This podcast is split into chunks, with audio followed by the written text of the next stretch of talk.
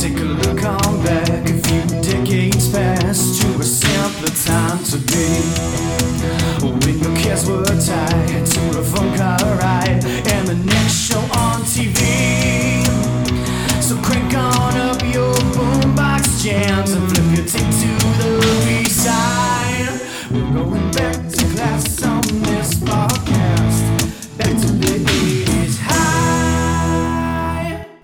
That's right, everyone. Welcome back to 80s High, the podcast that brings together the super pop culture stars of the 80s to celebrate the most radical decade in history. We're your hosts. I'm Ben, And I'm Chris. and this is 80s High. Welcome back, everybody. Ben, we only got together two people? Like two creators? That's all we got? Oh, man. I thought we'd at least have 48 and have to turn away another 48. We were so secretive with the recording time and place that no one could figure it out. It was too top secret. We did too good of a job. That's uh, that's what we do here at 80s High Podcast. We do such a good job, and we made it so super secret. I'll I'll sing the high parts. I'm a ten. I used to be a tenor. I'll do Okay. You do the baritone, uh, the nice bassy vi- vibrato down there. So I'll do the bo bo do bo bo bo. yeah, right. Exactly. We'll make And it you good. go.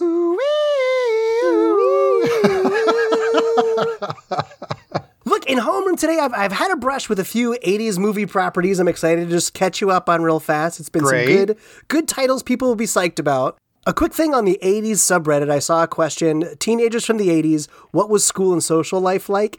And there were some lists like last time of like, here's all the million things that made the 80s for high school.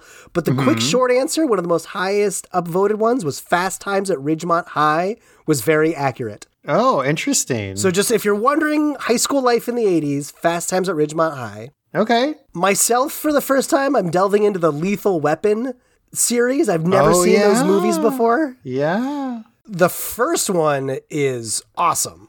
And Yeah, I'm about halfway through the second one. Okay. It's super good. Here's the last one, though. Because we're recording this right before Halloween, I did finally finish Once Bitten with Jim Carrey. Oh, yeah. And movie's nuts, but it is worth the watch just for the high school Halloween dance off scene. Okay. between like Lauren Hutton, the, the vampire lord, and Karen Kopins the kind of girlfriend who's actually really good at dancing to what was the song? Hands Off by Maria Vidal.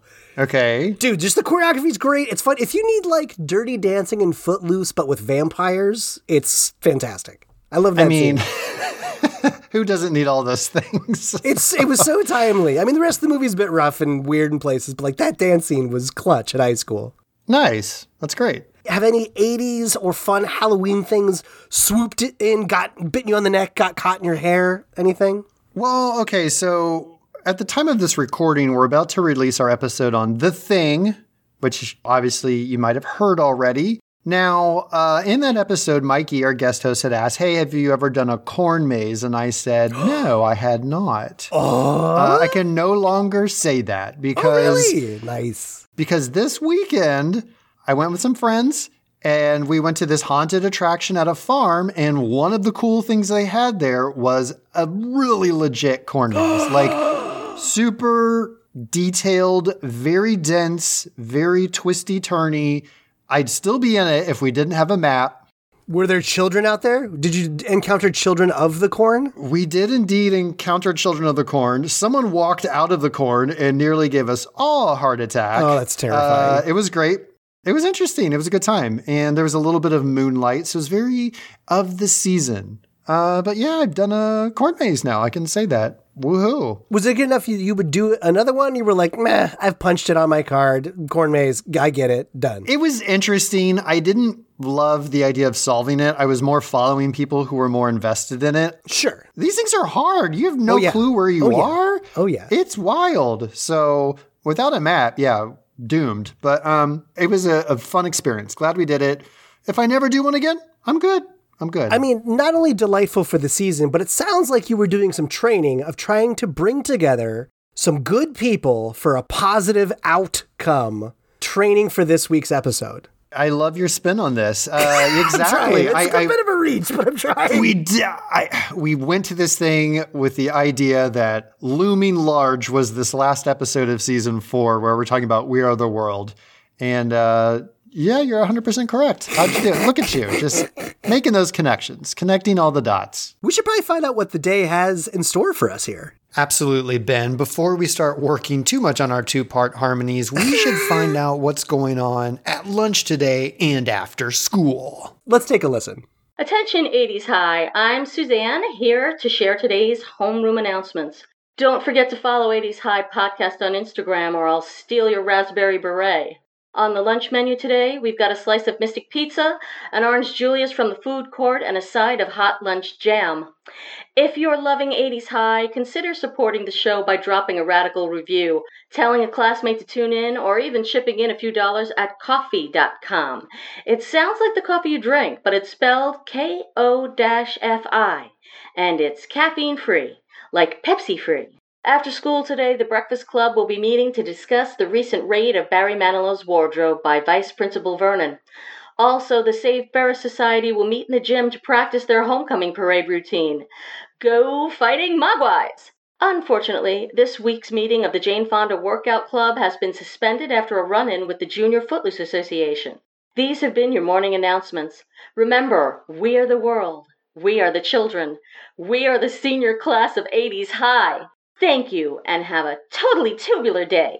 Just like you in the field, our, I think our audience is all ears to hear about this week's topic. oh, topic. boy. oh, jeez. And that's the end of the show, everybody. so I, I've got this mysterious invitation and a pre-recorded cassette I've been practicing. We're supposed to meet in history class in one minute. Do you think we should head on down to history and see what this is all going to be about? I'm intrigued. Uh, there's nothing like a, a nice little uh, hint system and secrecy to uh, to rouse the old interest. So I say we head on down the hall and find out what is afoot. I'll meet Boo there.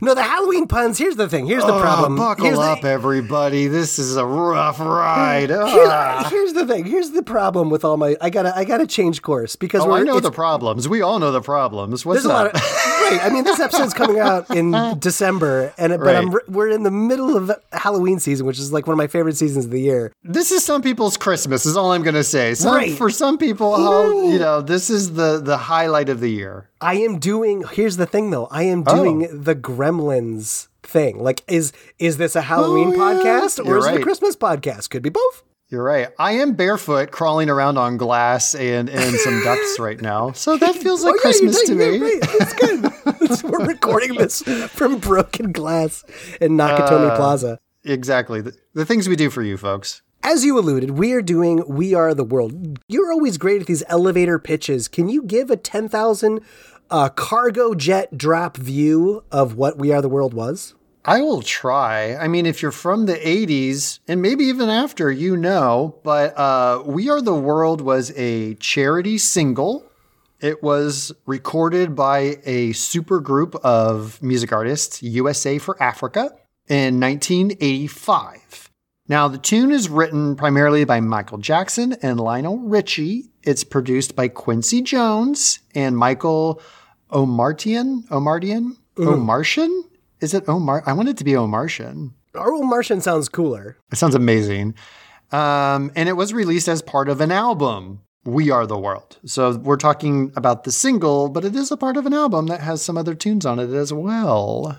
And this, you know, brought together probably, I think it was almost 50 performers, let's say. If you've seen the music video and you scan the crowd, you're like, there's a couple people there that ain't music performers, but they're they're on the stands in the choir singing along. Looking at you, Danny boy. But uh, yeah, yeah, uh, I'm sure we're going to talk all about some of the Where's Waldo faces we found in the crowds. God, I just love that picture. That's going to be on Instagram so much this month. now, gang, we need you to strap in. You know, here at 80s High, for freshman through senior year, we've always highlighted really positive, fun things, because that is the true spirit of 80s High. But as we start to get into how We Are the World came to be, for the next maybe six minutes at the most, we're going to have to get into kind of a pretty bummer situation. If you don't want to hear about that, not a big deal. Skip roughly five to six minutes and you'll get over it. But all this starts with a pretty downer. Uh, but we're going to Well- explain where this all begins. You don't have a charity organization typically without some suffering. Uh, That's true. Unfortunately, you know, that brings people together. And uh, to be perfectly honest with you, I think even people who grew up in the 80s, and I'll include myself in that category, don't actually remember 100% Yeah. what was going on at the time. I was a kid when this was happening. So as a kid, I knew this music video, I knew this song, but I didn't really fully understand the context. So I think some of this history is crucial. Yeah, no, that's fair. It's a fair point. So here we go, and give us a little bit of grace. This is a little complicated about how all this stuff started. There's going to be a lot of words I've never heard out loud before that I'm going to butcher, but we're going to give our best shot at some of this Indeed. stuff. Indeed. So this all sort of started in the early to mid 80s. Uh, there were record low rainfalls throughout Ethiopia. And as the country became drier and drier and drier, you had massive crop dry off. And of course, like we all know the food chain, no crops, herbivores can't eat anything, carnivores can't eat anything. Really, really, really terrible. And this led to a, a massive widespread famine throughout Ethiopia from that its major effect hit from 83 to 85. This was the first famine in a century. It affected nearly 8 million people. At the time, Ethiopia's population was about 40 million people. So it displaced 2.5 million people. So the government and, and just on their own accord, people just got up and moved to try and find food and water. Uh, over a million people died in this, and there were about 400,000 refugees who left Ethiopia to, to try and survive. The most unfortunate part of this is at the same time, there was a dictator in power in Ethiopia. Uh, that was Mengistu Haile Mariam. His regime was called the Derg back in the day. He was largely funded and backed by the Soviets and Cuba. And there were several insurgencies in the country that were trying to unseat him from power. That's the Oromo Liberation Front or the, and the Tigray People's Liberation Front. And this was going on at the same time of this famine and this drought. And instead of dedicating a huge amount of resources to try and save the citizens of Ethiopia, he announced that he would put 46% of Ethiopia's gross national product just to build the largest standing army in sub Saharan Africa to fight back against these rebels that were trying Wow. to unseat him Wow. all that money that could have gone to water and food and safely housing all these people that were being displaced by the famine and the drought, uh, he used for weapons and armor and, and, and taking care of the army. Actually, the country's federal health budget fell from 6% of its gross national product from 1974 all the way down to just 3% by 1991. I could get into more details, but I think that's the high level of like what was going on. And really at the time, you know, you, you talked about this, you know, kids in the 80s and even people who were alive in the 80s didn't really know the full story. At the time, the sort of PR move that Ethiopia was spinning is that it really was just the famine and the, and the drought. And, and there was nothing else as the problem. And and years later, in, in retrospect, it really came out that this this terrible mismanagement of funding, certainly the famine and the drought started it, but being a war hawk versus there for your citizens is what really caused the largest amount of suffering amongst the people. Right.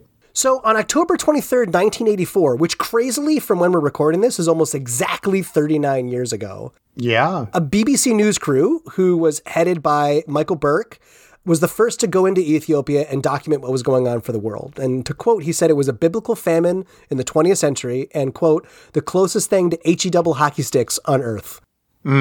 Uh, and so immediately, you know, a lot of groups, charity groups started donating to Ethiopia for relief for these efforts going on. But you start to see the seeds of some musical initiatives. And I want to hedge my bets here. I can't find the exact dates, but there's some other music things that happen at this time that people play music together to try and raise money to send over to Ethiopia. So in France, there's a, a French supergroup, the Chanteurs Sans Frontières, releases a song SOS Ethiopia, uh, or Ethiopia, which sold a million copies, raised 10 million francs. And then in Canada, you get a supergroup Northern Lights, which is a, a, a mashup of the Guess Who, Rush, Anne Murray, John Candy, of all people, and Neil Young. And they sing Tears Are Not Enough to do the same sort of fundraising. But that's not the first really biggest musical response. What was that? Yeah, I think the big one that really kicks everything off is Do They Know It's Christmas? This is in the UK, uh, 1984. And it's by a, a group called Band Aid. Uh, this is another super group that is assembled by Bob Geldof and Midge Ure. Yeah. And this was to raise money for the famine that was going on in Ethiopia. They create this charity song, Do They Know It's Christmas? And this was a group that consisted of very popular British and Irish musical acts Yeah. at that time. This group is awesome. yeah, so you've got Sting, Phil Collins, Boy George, George Michael, Bono, without any glasses on. what is happening? you have the members of Duran Duran. Uh, anyone else in there that you caught that I missed? You got all the big ones. The- only other ones I'd mentioned that I just thought were fun were Bananarama and Kool & the Gang. Were also Yeah. there. I, I love those groups that they were there too. So it's a pretty big group. It's not nearly the size of what gets assembled next year when we get to the We Are the World group.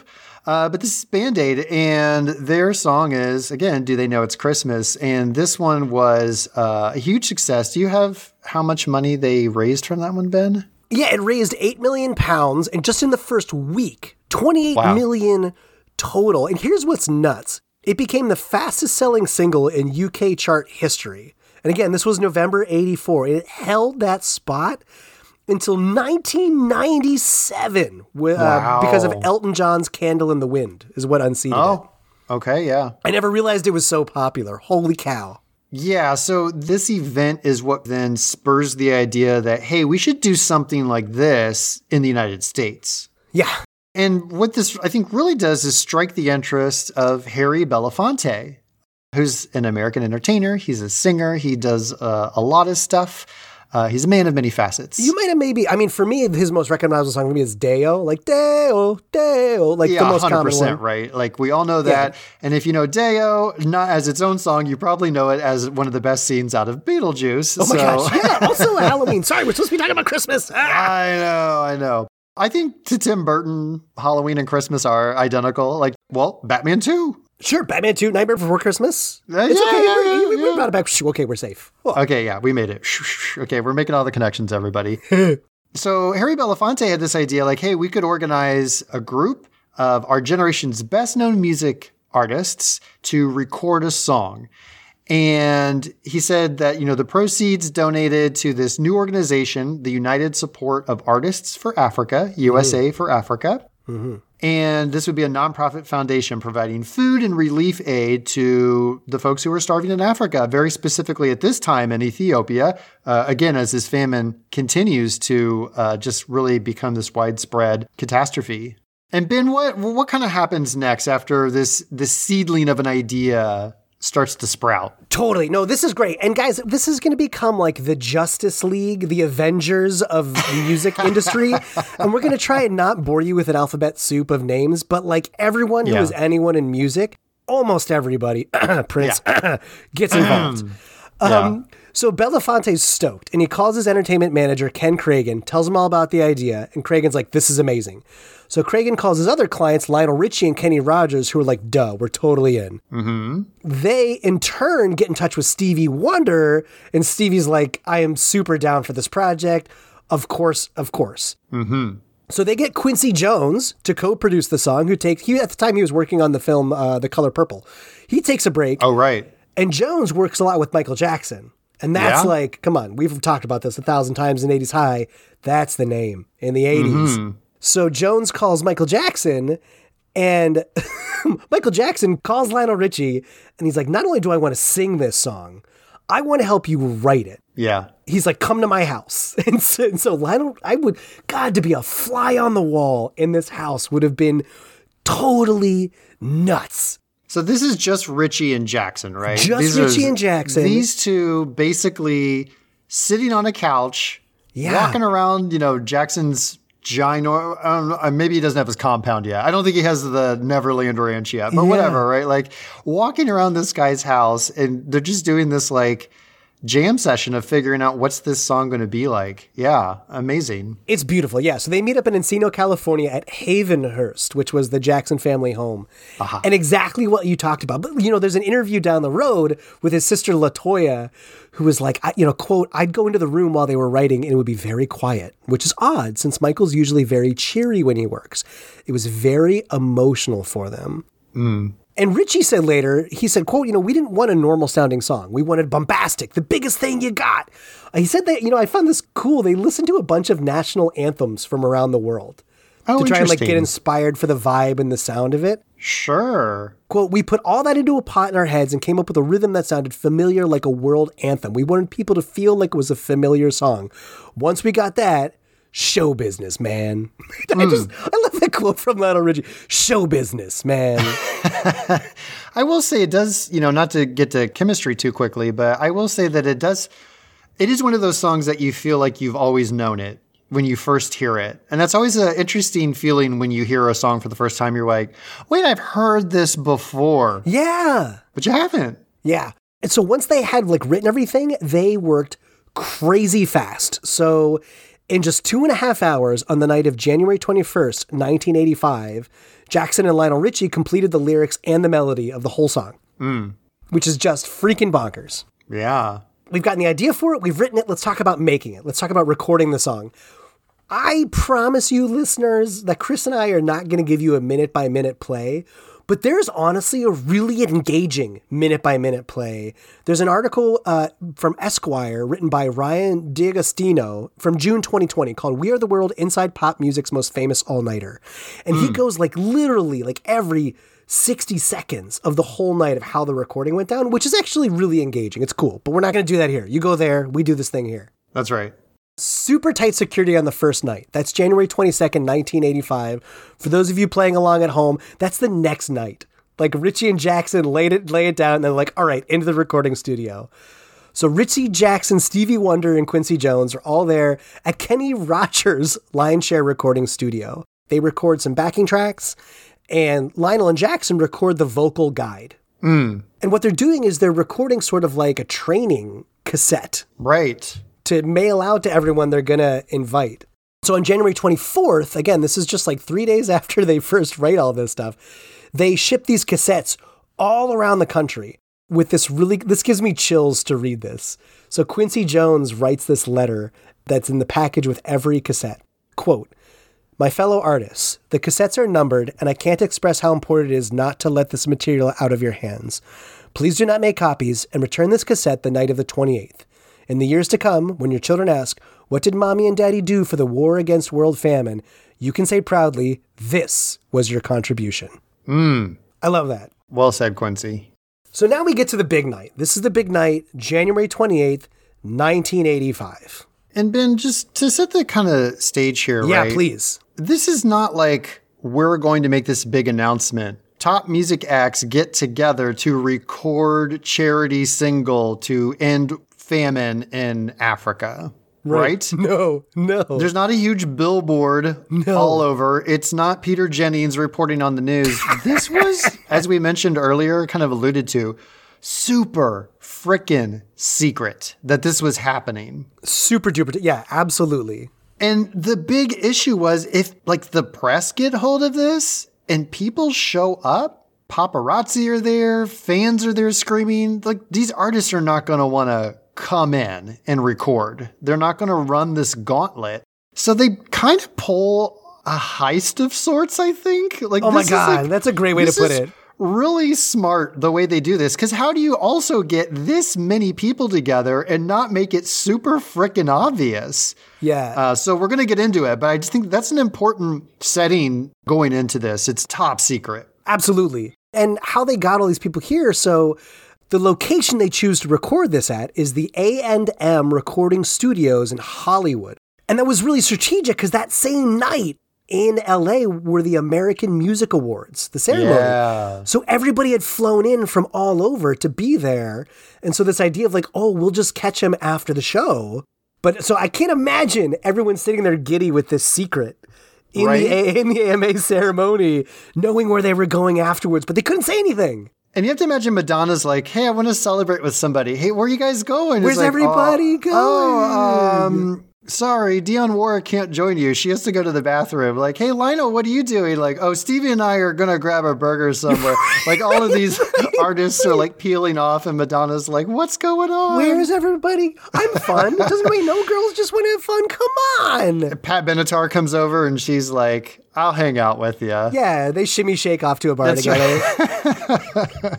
so at the end of the day, 45 of America's top musicians participated in this recording, and they had to turn away another 50. They just couldn't get everybody in. Jackson gets there first. Can I ask you, did you see who's on that rejection list? I am so curious who wanted to come and wasn't available, but I couldn't find that information. Did you have anything on that? No, I've got a, I've got ah. one person we're going to talk about and a couple. No, I've Oh, got we sure I've got two people we'll talk about. Yeah, yeah, yeah. Okay, yeah, all right. I was I was kind of curious. I want to see like who was like on this rejection list where they're like, you can't show up. Dan Aykroyd has a slot. So Oh my god! What I, oh my god! He's really the weird standout in this. But so so Anyway, Jackson, ahead. Jackson gets there first, records his own solos. He does his part of the chorus, and this room already is full of session musicians and technicians and videographers. There's so many people there. yeah. But then, like, do you want to let's let's get into it? Like, I'm like the hairs are literally standing up on my forearms. Who starts coming into the studio? All right, so just a few people who show up in this. You have, well, obviously the people we've mentioned already, so we don't need to rename them. But we also have Paul Simon, mm-hmm. Tina Turner, Yeah. Billy Joel, Oh yeah. Willie Nelson, Amazing. Diana Ross, Yeah. Bruce Springsteen, The boss. Kenny Loggins, Huey Lewis, Cyndi Lauper, Kim Carnes, Bob Dylan, Ray Charles, That's what a legend. Hall and Oates are there. I think all the Jackson siblings are there. Yeah. Yeah. And Waylon Jennings, Bette Midler, it's like Pointer Sisters, Smokey Robinson. Yes. I could keep going. Like, it is stacked with some of the, not all of them, but some of the biggest standout 80s acts that we all just associate with this decade. It is wild. The one I tried to dig into this. Did you find the details? The one name you said that just stuck out there like a sore thumb. One of these hmm. things is not like the other. Dan Aykroyd. Dan Aykroyd. What is Dan Aykroyd doing there? What I have learned from all of these, and we'll talk about another one in contemporary culture, is you have to have one random actor, right? John Candy was in that Canadian one, right? The Northern Lights. They're like, well, we got to get John Candy. How is it Dan Aykroyd? How did he win the lottery? Uh, he's not a singer, as far as I know. You love Dan. You're a big fan. Got to meet him in fan. person. I did. It was very exciting. I don't know how he got there. It sounds like you couldn't figure out why he's there either. And the funny thing is, is he looks a little mm, disinterested. Is that the best word? Yeah, I mean, he just doesn't have, weirdly enough, he just doesn't have like the stage presence of the singers. Like he's just not used to up there, I guess, singing. It's But the it's man's an actor. Like he doesn't look like he's having a great time. Which I'm like, you are in the company of greatness. Like I would just be ear to ear grinning for that alone. I mean, Yeah. these artists were in awe of each other, right? Oh, yeah. You don't show up and you're like, oh, it's Ray Charles, no big whoop. You're like, it's freaking Ray Charles, right? Yeah. Like, I think who was it? Maybe it was Huey Lewis. He's like, I love Bob Dylan. Bob Dylan was there. He's like, I couldn't speak to the man. Like, I just, I couldn't do it. Like, it was, Right. they're Right. getting each other's autographs. Again, I'm jumping ahead, but like, that is the buzz in the room. And Dan is just kind of like, I'll be in the back bleachers. Just to be in his brain of like, how, I wonder if he was asking, why am I here? How did I get here?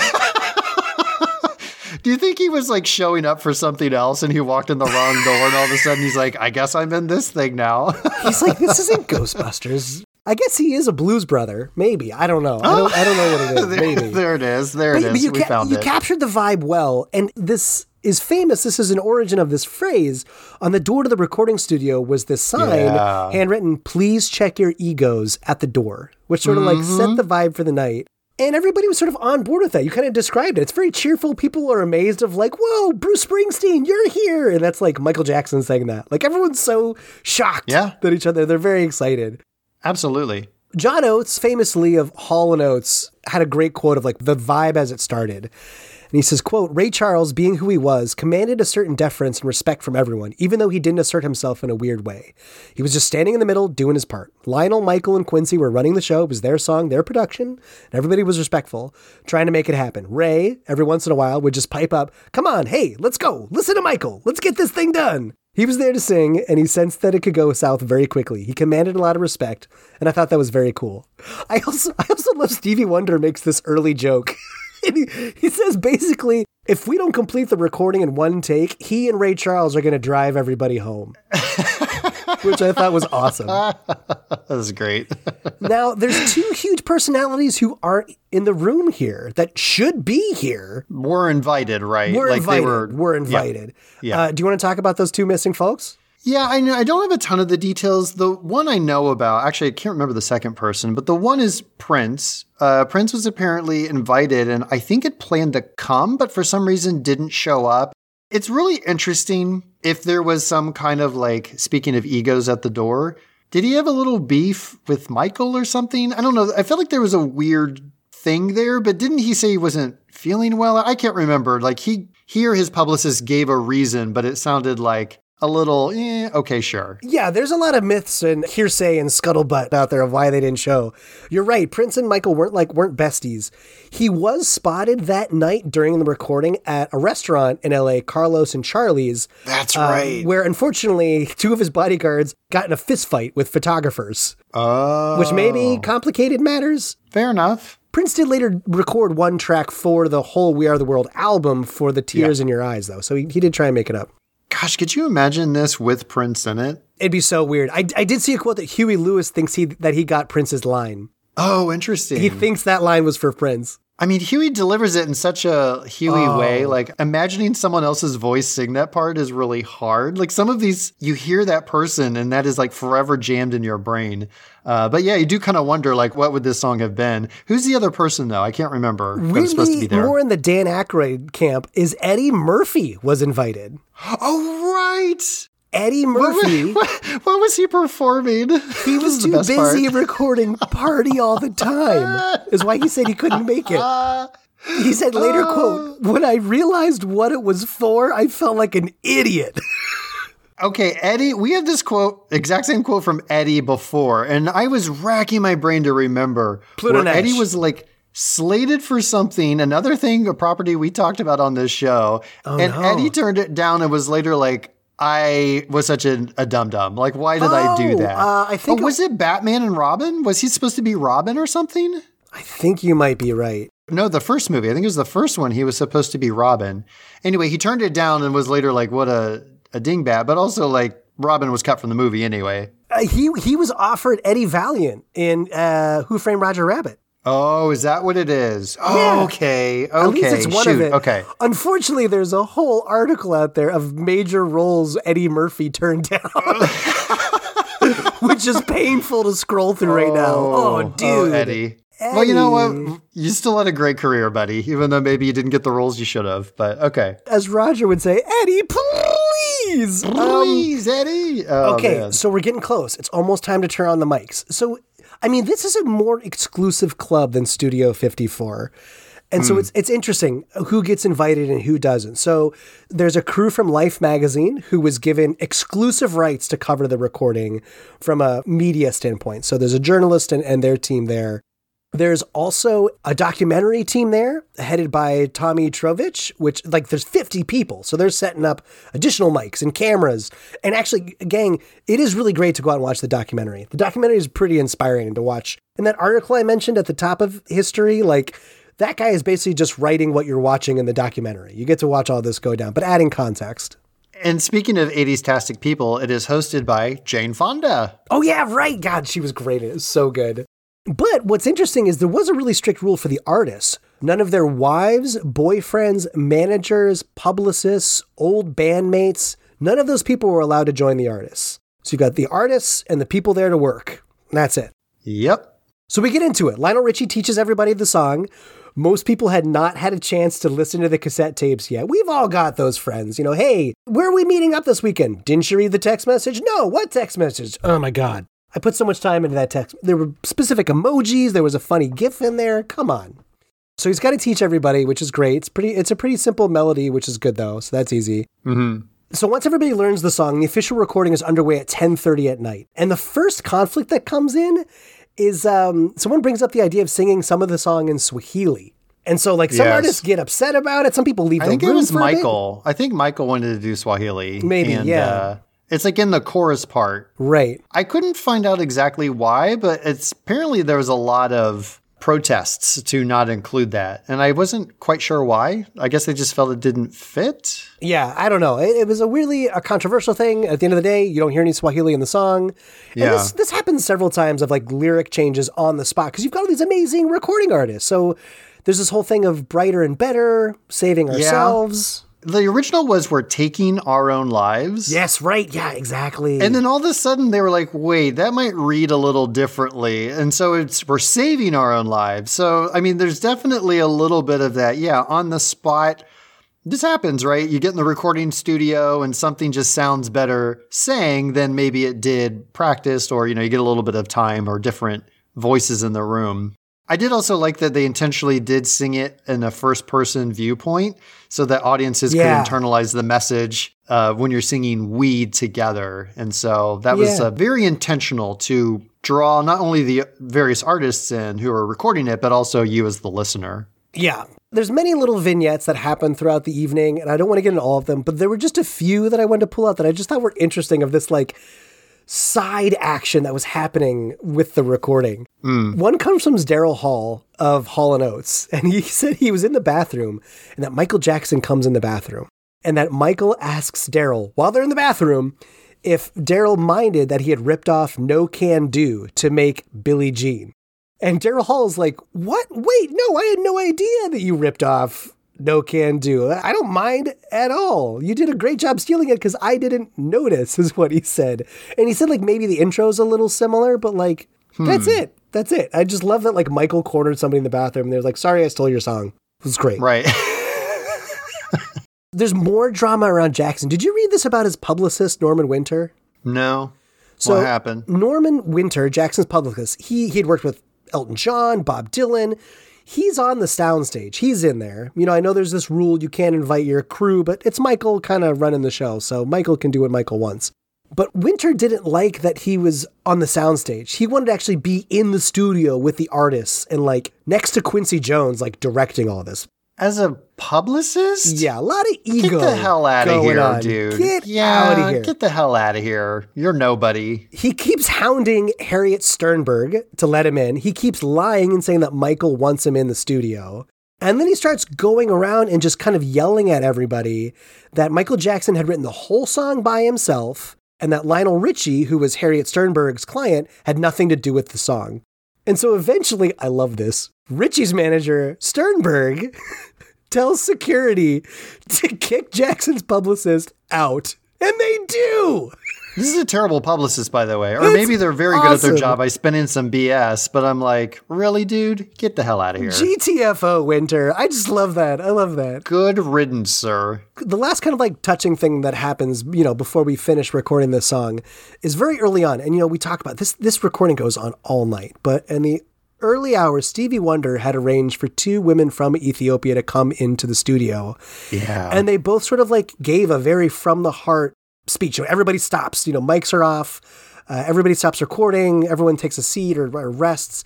And you see this in the movie, like a bunch of the famous musicians just start bawling. yeah. It's a very moving moment. They've been working all night, singing their hearts out. Everyone's so down, but they do have to finish. So after they they speak, you know, these were Stevie Wonder's guests. Stevie Wonder says, you know, I was just so glad that we got to come together for this recording session because it gave me a chance to see my fellow blind musician Ray Charles. Uh, we just sort of bumped into each other here.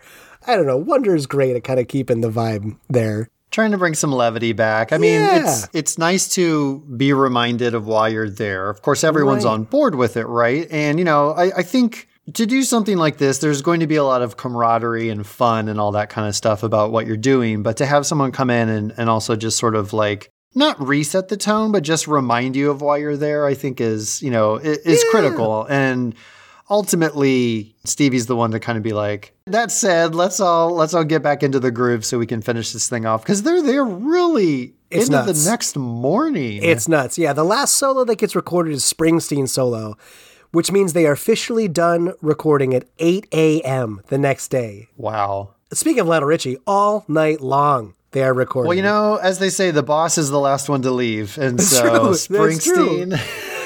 I think it's really cute because Kenny Rogers like takes the sheet music he's been reading from and he starts running around with a pen to get everyone to sign it. And everyone's Yeah. like, "That's a great idea!" So they start getting everyone to sign each other's sheet music. And I, you know, I won't go into the details, but there's a lot of warm memories that people have of like they got all these sheet musics framed, and it's all hung in these famous artists' houses, which is kind of cool. It's like the last week of high school when you're running around Right. to get everyone to sign your yearbook. right. So, Ben, this whole thing comes together. I imagine it's released, and it's an instant hit and everybody loves it and it's amazing and a big success and there's no critics, right? Uh, we would usually Right? we would usually say that, uh, and largely you're you're kind of right. I mean, it is a bell curve. I mean, critics are all over the board because it's weird. I mean, so, well, let me back up just a hot minute. It comes out pretty quickly, about six weeks later, so March seventh, nineteen eighty five, and I do love I do love the release. This is awesome. Is it's like a worldwide drop at the same time on the radio, which is really cool. So it was the idea of uh, these Georgia radio disc jockeys, Bob Wolf and Don Brisker. And they called hundreds of radio and satellite stations all around the world. So on the morning of April 5th, 1985, a month later after the single was released, it was uh, Good Friday of that year, 3:50 p.m. GMT, over 8,000 radio stations at the same time play the song, which I just thought was really wow. cool. That's the global release, which is great. That's awesome. No, but you're right. Like it's a bell curve, and it's hard because you're trying to please so many different genres. Like at its heart, the song is doing the right thing. But you've got like Willie Nelson's crowd. Is this going to go for Willie Nelson's crowd? You've got Michael Jackson's crowd. Are they all about this? You've got punk rocker Cyndi Lauper in there. Like, how do people who love Cyndi Lauper feel about this? It's hard because it's like genre spanning, and it's done by the king of pop, Michael. Like he is a god, but like I don't know. It's kind of it's kind of all over. Yeah, I, I think mixed reviews, particularly from critics, I think is pretty fair to say because, Yeah. you know, there were people who praised it for everything that, you know, you would praise something like this for. And then, of course, on the flip side of that, you can look at it very cynically and think that this is opportunistic or that it's self-indulgent. And uh, there was one critic in particular who had some uh, some very scathing Oh, words for this particular single. Do you have the quote? I mean, I don't have the quote, but basically the the gist was that it sounded like a jingle for Pepsi, Yeah, yeah. which this critic said was neither intentional nor serendipitous. So they didn't think it was like a full out endorsement, but I think like what was it? Charles and Michael Jackson, I think one other artist at least had promoted Pepsi before. Yeah, they were contracted with Pepsi. Yeah. contracted. Yeah, that's the word. What was the tagline of Pepsi that was really close to "We are the choice of a new generation"? Is that what it was? Right, right. Because there's a line in We Are the World that's like, we have a choice. There's a choice we're There's a- making. there's a yeah, that's what it we're was. making, right. Thank you. Thank you for connecting that. Yeah. You know, others felt it was self indulgent, that musicians were singing about an experience they never had, and that then they could then pat themselves on the back for doing a good job. So I think that was some of the, the criticisms, and um, we'll certainly hear this again. It's not the first Yeah. and last time. yeah, yeah. But on the flip side, the positives were that, like, hey, you know, you mentioned all of these artists from different genres, different voices, Yeah, yeah, very yeah. unique voices. And like these were all artfully interwoven. All of these vocals meshed well. There's a lot of good duets and kind of handoff or two parters or harmonies that are in there. We can talk about some of those probably in chemistry.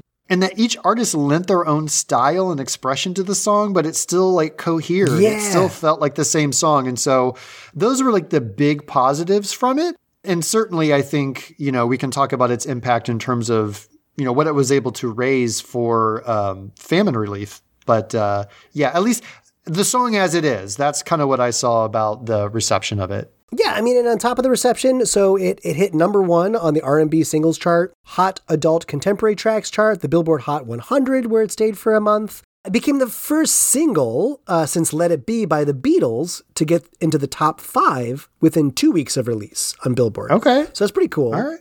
Outside of the US, the single reached number one in Australia, France, Ireland, New Zealand, the Netherlands, Norway, Sweden, Switzerland, and the UK. Peaked at number two in Germany and Austria. Okay. The thing, though, that's interesting, you talked about how it was, you know, I, I mentioned how it's different genres, it's genre spanning. It only got to number 27 on the rock tracks for Billboard and only 76 on country singles. I mean, it's not a country song by any stretch of the means. No, it's like you don't have Dolly Parton in here. You don't have, I think, I mean, you have Waylon Jennings. I don't know that you have, and Willie Willie Nelson, Nelson, I guess, yeah. of course. Yeah, I mean, you do have Willie, duh. But um, yeah, I mean, you don't have a massive country presence. I think it definitely is more in the kind of pop rock zone. Yeah. But you know, it's pulling in folks from other areas, so eh, I could see that. Absolutely. It became the first single to be certified multi platinum, four time certification.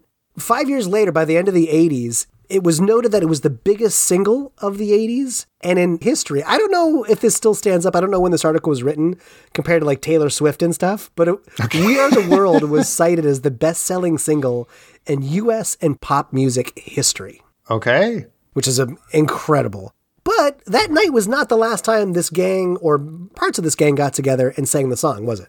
No, it's not. Well, um, I don't know if it was performed here, but we should say that it did win Oh, yeah. four awards at the 1986 Grammys. Thank you. Yeah. It got Record of the Year, Song of the Year, Best Pop Performance by a Duo or Group with Vocal, and that's a very specific category. Very specific. And best music video, comma short form. So yeah, it cleaned up some big categories at the Grammys. Also that year at the American Music Awards, it was named Song of the Year. They honored organizer Harry Belafonte with an award of appreciation. Yeah. And Belafonte thanked Ken Kragen, Quincy Jones, and he said the two artists who, without their great gift, would not have inspired us in quite the same way as we were inspired. Misters Lionel Richie and Michael Jackson. And then following that speech, apparently they reunite a healthy chunk of those original performers, uh, the USA for Africa crew on stage. And as the closing ceremony, they sing We Are the World together. I didn't get to see this performance. Did you see this one, Ben? Yes, and here's the thing. I I actually really enjoyed watching this performance, and my favorite part of watching it is in the audience is Paul McCartney with his arms around a bunch of friends, like swaying and singing along uh, Oh, that's as they sing, which I thought was really, really freaking cool. No, it's it's kind of fun to watch it. Amazing. Yeah, so that's what I have. I mean, I'm sure there were tons of other performances, but I think that was a big standout because of the recognition it got at the music awards. And, you know, also following it, nabbing all those Grammys. Certainly beyond the 80s, I mean, even in the 80s, this inspired so many people to action and to do things in their own communities on a global scale. And beyond, as we'll get to much later, it inspired a lot of things after the 80s. But were there any other sort of spin offs of this that occurred? Yeah, so what's really wild is pretty quickly there are tons of spin-offs and these are things that you're probably going to recognize and know that still go on today. So We Are the World gained further promotion and coverage in May of 1986. It was played during a major benefit held throughout the United States, Hands Across America. Oh, yeah, right, right, right. This was kind of a follow up project that USA for Africa did. And this was an event in which millions of people formed a human chain across the US. Ben, as a two year old, were you a part of the chain? Did your parents tell the story about how you helped form a hand across America with your tiny little My wing little, spread as a two year old? little tiny pink hands. No, I've actually never heard my family mentioned uh, Hands Across America. Were you in the chain? Were you a link? I heard about this, but I don't remember it being a thing, like a huge thing at the time. Maybe it didn't make its way to Ohio. I don't know, but maybe it, uh, it swung down a little south of us. Who knows? But I mean, I certainly remember people talking about it, but I don't remember it being quite as big of a phenomenon as it was for We Are the World, of course, because it was in, you know, it was on everyone's TV sets. We were all watching MTV, of course. But yeah, that event was uh, held to draw attention to hunger and homelessness in the United States. So really, again, writing off of the success of We Are the World, Hands Across America, let's also bring some relief to those suffering here at home. Yeah. Just a, a quick interesting note Michael Jackson apparently wanted this song to be the official theme for the event, but other board members outvoted Oh, him. right. And so they decided on a new song to be created and released called Hands Across America. I listened to the song. It is not super duper catchy. Um, no one else also agreed with that. It didn't achieve the level of success that We Are the World did.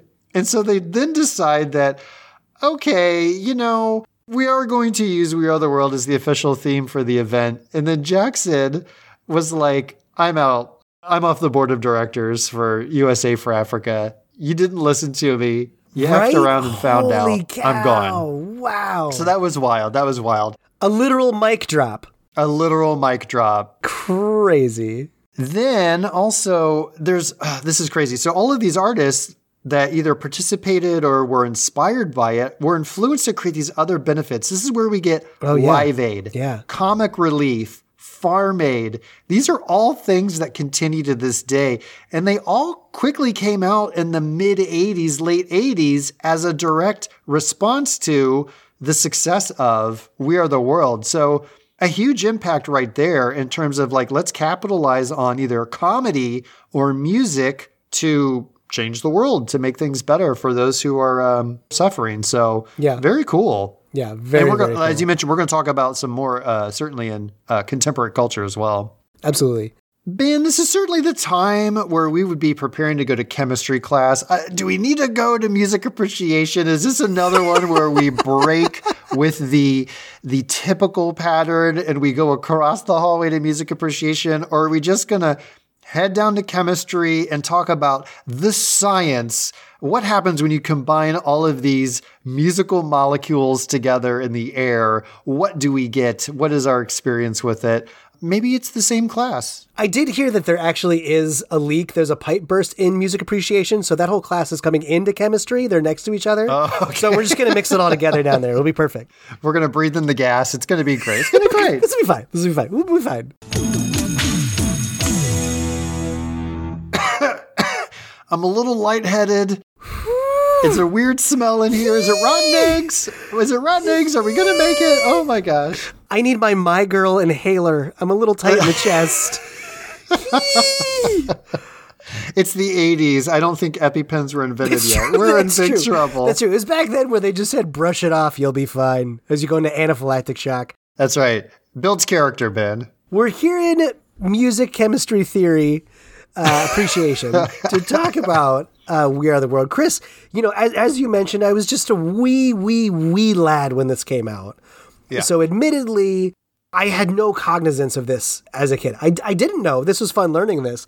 I never knew the story behind Do They Know It's Christmas? I feel like I've heard that every Christmas since I was a Oh, little yeah. kid, but I never knew what caused that song to be made or that who all was in it Right. Learning about We Are the World, I feel like all I heard like in the 90s, it was part of a stand up bit or maybe on SNL that somebody was like reading through the chorus very quickly. Oh, okay. That's all I knew. But at the time of this, you towered a good seven feet above me at that time. You were a man of the world. You were out doing things. Do you have any memories of We Are the World early on? Yeah, I was fully grown in 1985. I was, uh, I, I had a big moment. Uh, Tom Hanks, you know, just kind of, I was like Josh. I shot up overnight. You were like one of those foam pills you like throw in the bathtub and it like cracks open and you're like a fully formed person. Yeah. Exactly. It's great. Exactly.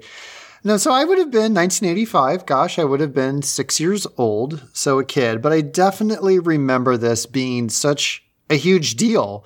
And as a household that had MTV on fairly regularly, Nice. it was cool to see all of these music artists that I knew all sing together. It was like I, I understood even at that young age that this was a big deal, that that was significant to have all these people together. Of course, Michael Jackson. We were a big Huey Lewis and the News household because my oh, mom awesome. loved, crushed hardcore on Huey. She loved Huey so much Good for her. but yeah, I, again, remember it's a big deal. Uh, remember watching on MTV. I, I remember the music video more than just hearing the song on its own. Yeah. Um, so really, my association is with seeing everybody there singing together. And again, it was just such a cool thing to see all these people from different music videos on the same stage singing together. right? That's kind of my early memories of it. And uh, you know, it's a very catchy song, of course. So it's one of those that that sticks with you. And um, it was very fun to revisit it because, goodness gracious, I can't tell you the last time I heard this song. Yeah. Certainly watched the video. Probably in the '90s at the most recent. Right. I would right. Yeah, I would say about the same for me. Yeah. Should we talk a little bit about the music video and like what we like about it? I want to talk both about the music video. I want to talk about the song itself. I want to talk about the making of documentary. Yes. I mean, a couple, just a couple tee ups. You know, I know you and I were pretty stoked a few months ago for when we did Hero Quest and the Bards. The best thing about Hero Quest had 3.2 million views. yes. But We Are the World has 140 million views on YouTube. Couple more.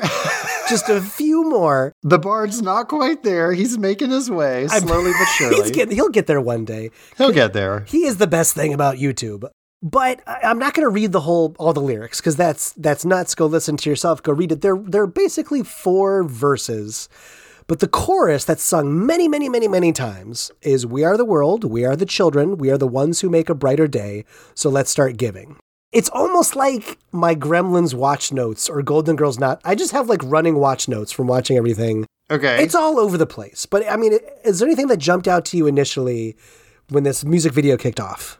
You start with just this like killer progression. Not that there's like a bad apple in the bunch. There's certainly artists I did not recognize and had to look up. Yeah, sure. There's so many people in here. There's somewhere I'm like, I don't know who that person is. But you know, we kick off with Lionel. It's Lionel Richie right there. Yeah. And then you pop on over to Stevie Wonder. Oh my God.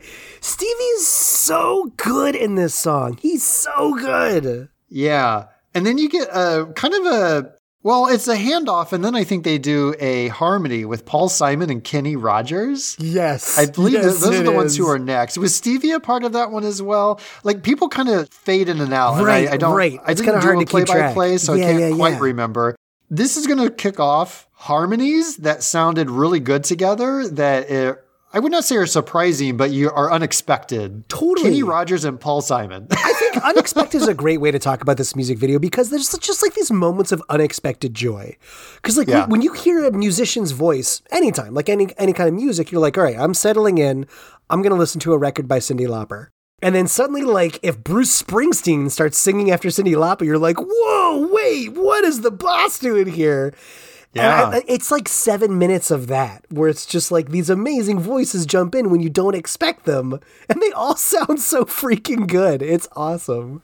It's so great. And then you come to James Ingram, which when I heard him, I was like, okay, that's like a total rocker voice. I love it. He's the only person that I feel like has like a not hair metal voice, but like a classic rock. Is that maybe what Sure. it is? Yeah, which yeah, listen, I understand yeah. there's other rock stars in here, so people are gonna be like, yo, yo, calm your calm your words here, buddy. Choose them wisely. But this was a guy that I had I did not recognize at all. I'm like, who's this dude? But the voice was so familiar. Yeah. It was driving me crazy, and I had to look it up. And I'm like, this is the dude from Journey. Oh yeah, right? Come on. This is the lead singer. Don't stop believing. right. How we touch it went our separate ways. like I love that song. It's a and when I finally song. put two and two together, I'm like, this is the guy. Yeah. Hello, classmates. Future Chris here with an editor's note and uh, buckle up. This is going to be a big one because some of you might be, as Ben likes to say, screaming at your windshield and punching your steering wheel right now because indeed James Ingram is not the lead singer of Journey. It's Steve Perry. I don't know how I mix this up. Again, you're you're making notes. It's Fast and Furious, and somehow the wires got crossed. Steve Perry, lead singer of Journey. Uh, also, while I'm at it, I say "Don't Stop Believing," then I start singing "Separate Ways" lyrics. I realize those are two different songs. I was not trying to confound them. I just got really excited, and I always love singing "Separate Ways." So, just wanted to set that record straight as well. Now. James Ingram is at this recording. He comes in around six minutes, and he comes in after Springsteen and Stevie Wonder do a duet. There's another chorus. Then we get James. He does his part, and then Ray comes back in and I think brings us home at the end of the recording. Now, just a fun side note 80s diehards, such as yourself listeners, may know James from a duet of his own with Linda Ronstadt for the animated movie An American Tail, the story about Fievel Mousekewitz. He and Linda sing Somewhere Out There, that Grammy award winning song became one of the biggest songs for animated movies, I think, since the 50s at that time. Uh, so, really was a big blowout success. And uh, that's where you might also know James. And then, lastly, since I have you here, between when we recorded this episode and you listening to this now, something amazing happened.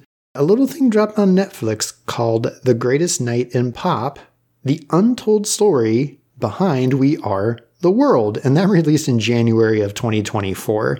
And my goodness, what serendipity. We had no clue this was coming out. It wasn't announced at the time we made this episode. Not a month or two later, here it has been dropped on the world. So if you're really curious about this production and how it all came together and hearing from the people who were there that night, you should definitely go check out the documentary on Netflix. You're not going to hear us talk about it in contemporary culture because, again, we didn't even know it existed at that time. But this was a perfect place for me to drop that in. Okay, that I think is it for our editor's note. Please enjoy the rest of We Are the World.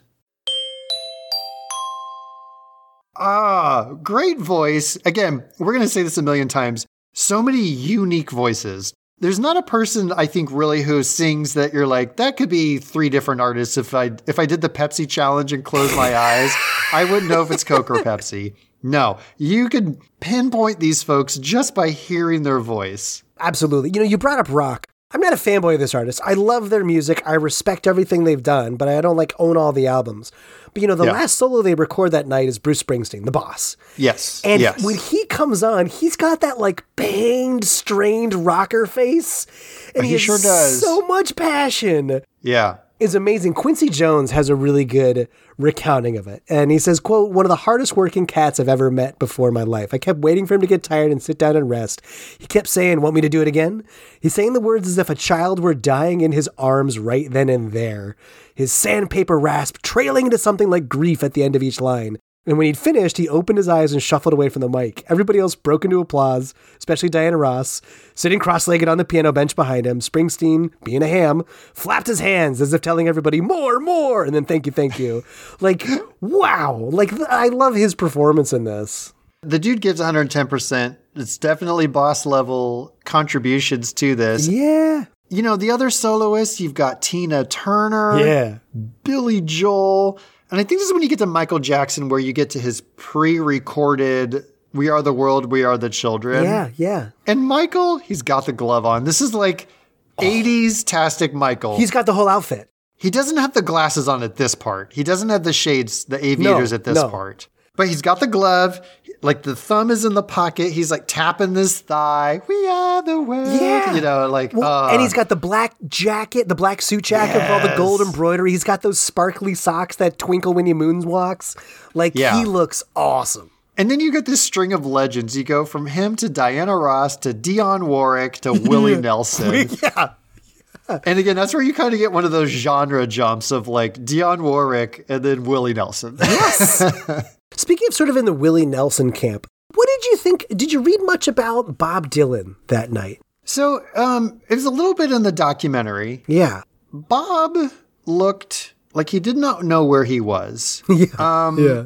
I don't know Bob's state of mind. He's not one of my favorite artists by far. Yeah. I appreciate his contributions, but I'm not a big Dylan fan. I don't really care for his voice. Yeah. Sorry, everybody. It's just a personal preference.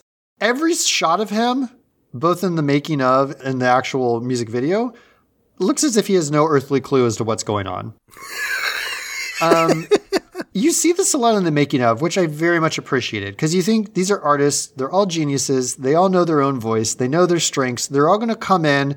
You know, they can go me, me, me, no, no, no, you're here, I'm there. you know, they're going to do right, that, and then right. they just like belt it out. There's a lot of iteration that we don't see. We see the final product, sounds amazing, looks sharp.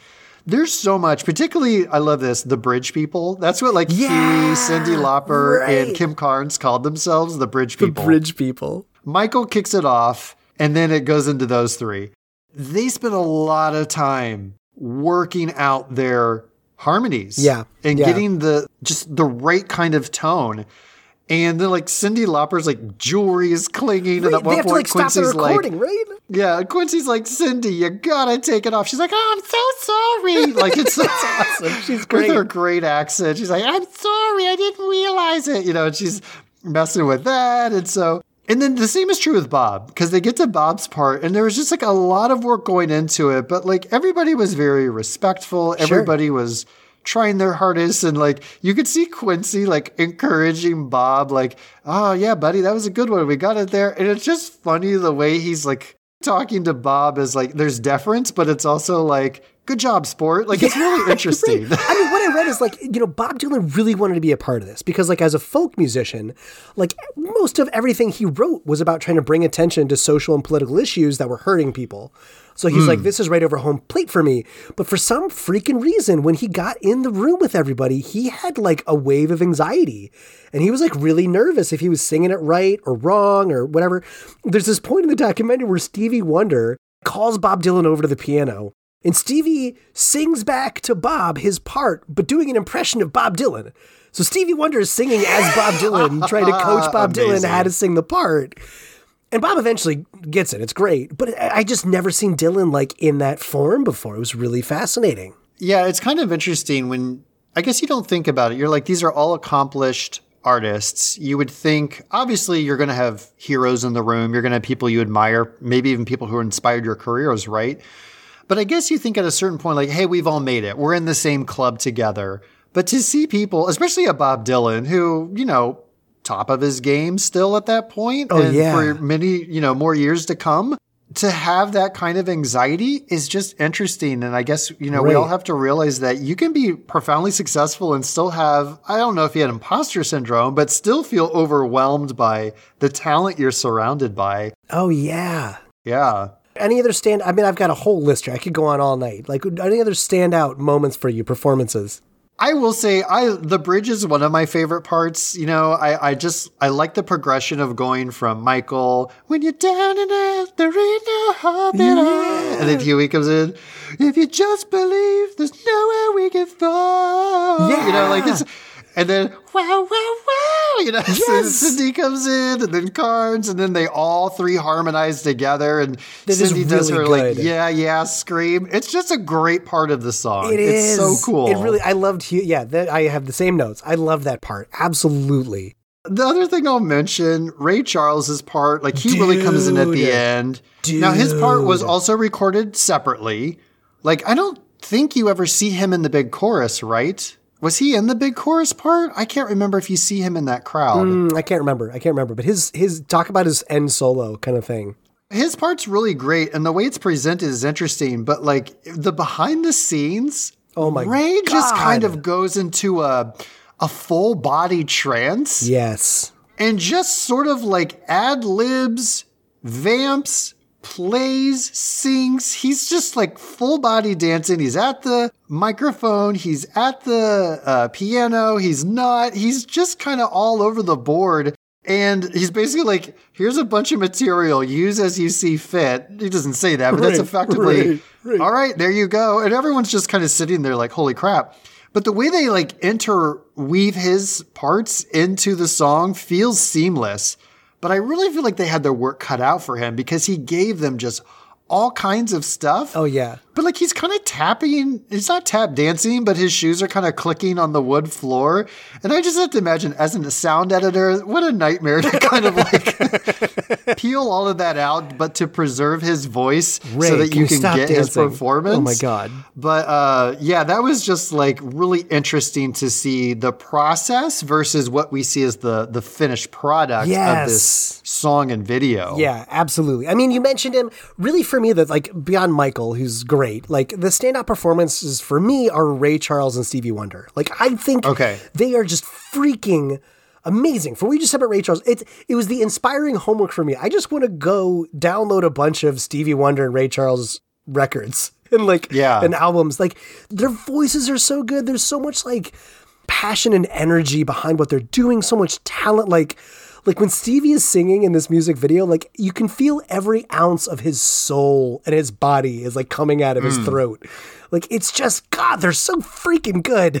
they're so good. and there's there's kind of like a what would you call it a duet a call and a response or whatever a handoff between at the end it's uh, Stevie Wonder Yeah, and Bruce Springsteen. I love that. And they're like singing off of each other. And it's kind of got that 80s like screen fade where you see both of them and they're like yeah. singing toward each other, but they're not in the same room, kind of a thing. Because some of these, it's literally people walking up to the microphone, singing, backing up so the next artist can come in and sing their part.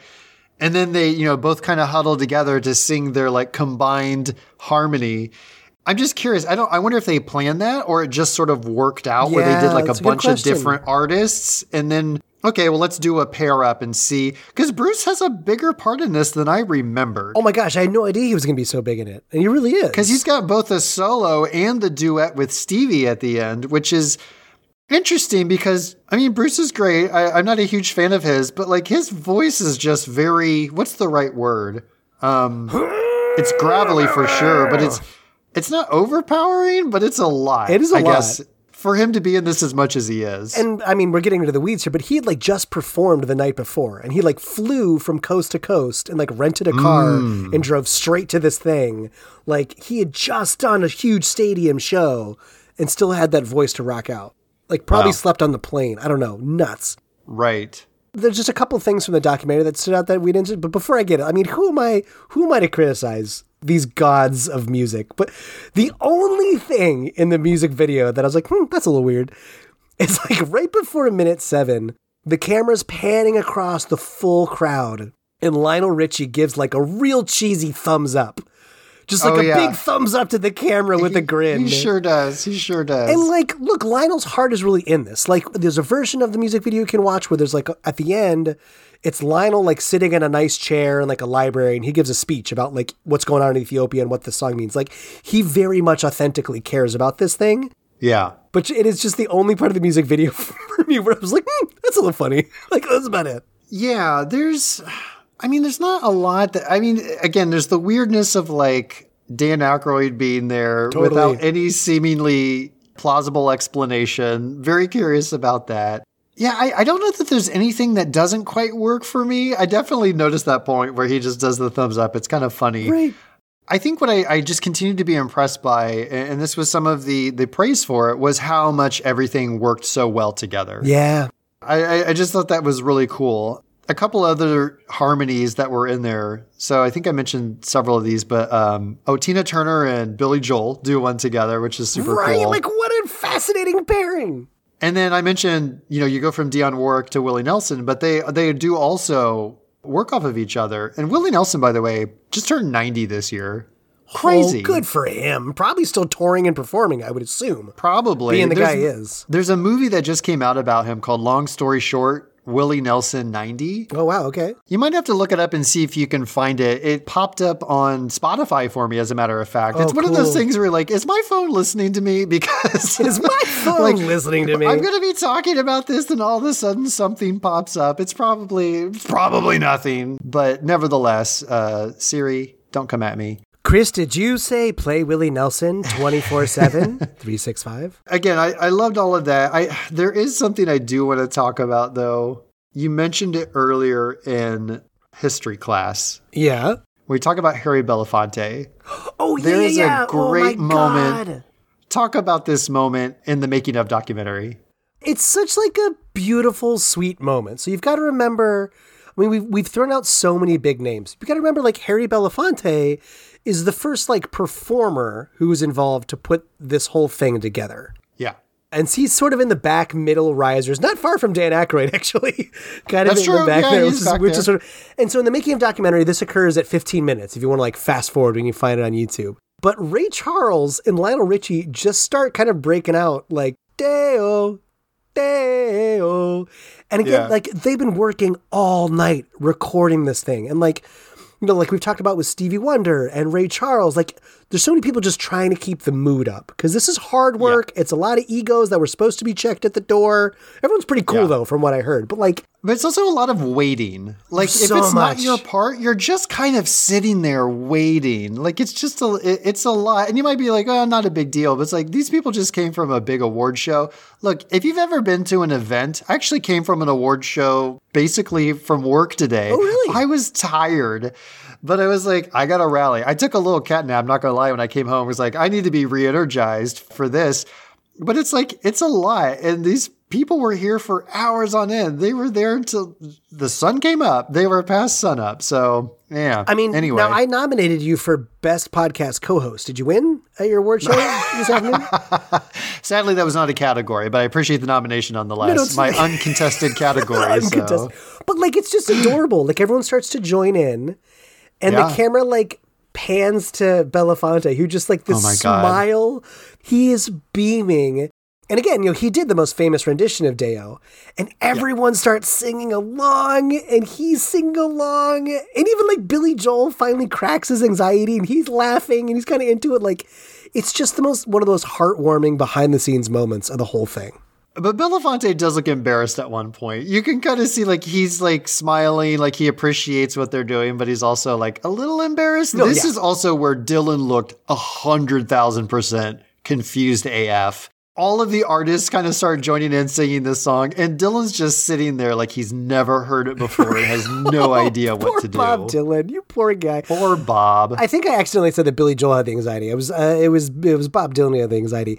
But look, you and I feel that embarrassment all the time when we walk around Seattle. So many people come up to us and start singing the '80s high theme song, and we're like, "We know, uh, here we go again." And I can't go get a fifteen dollar Crunchwrap Supreme at my local Taco Bell without someone coming up going, "Take a look on back, a few decades past," all and I'm time. like, "Oh, you okay? fine, I'll- yeah, let me I'll- sign the CD. I'll sign Yeah, your hot sauce packet, no problem. Give me your jewel case. Yep, I'll do it. Um, sign the hot sauce packet. I'll sign your hot sauce packet. The But only I only sign the fire. I only sign the Sure. fire packets. there are no other packets there. Those we don't do anything mildly around here. There's there's no mild or even well, I've never been accused of being hot. So clearly fire. Fiery 100%. The, the only other two things I want to touch on for the documentary that I just really appreciated is that, again, before everyone started singing, the BBC journalist who did the first expose documentary on it, he's at the studio and he gives a big speech on like what he saw in Ethiopia to hmm. like kick the night off before they really get down to recording. Yeah. It's sort of like the two women that Stevie Wonder brought in from Ethiopia. Of like, it reminds you of like, whoa, we are here to like actually hopefully make a real positive impact. Like, let's do something Right. important, which is really good. Not that music in and of itself is not important, but just saying. And the last part, you kind of touched on it, but the other part I love, I, and gang, it's only 45 minutes long. Like, it is one of the best documentaries you're going to watch this year. Like, go watch it.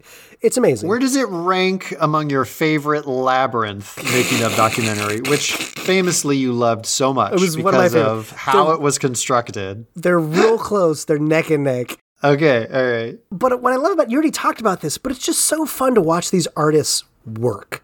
You know, Yeah. around the room, people are like trying to match their harmonies. Huh, huh, huh. They're like flat, sharp. Everyone will sing, and Yeah. and uh, and Quincy Jones will be like, "Whoa, whoa, whoa, cut, cut, cut. Okay, okay, okay, okay, guys, try about this." And then different groups get together. They share their sheet music. They're scribbling. They're talking about stuff. There's people in the recording box who are like on the phone, being like, "Yeah, no, get down here." Like this thing, we'll have it by Monday. Like. I don't know, just watching the soup get made is just really cool in this. And apparently there's some D-bag publicist running around, be- like giving marching orders to everybody. Michael wrote the song. Blah, blah, blah. I think they artfully did not include him. I don't remember seeing No, I don't you know, remember. jerk store running around acting Right. like he ran this joint. So Right. thankfully. I do want to throw out this was top of mind for me when we were researching this. I, I really wanted to go look it up and make sure what was going on. But remember, Paul Simon is in the studio. He's Yeah. in the recording. And I went back and listened to our Graceland episode and checked our notes.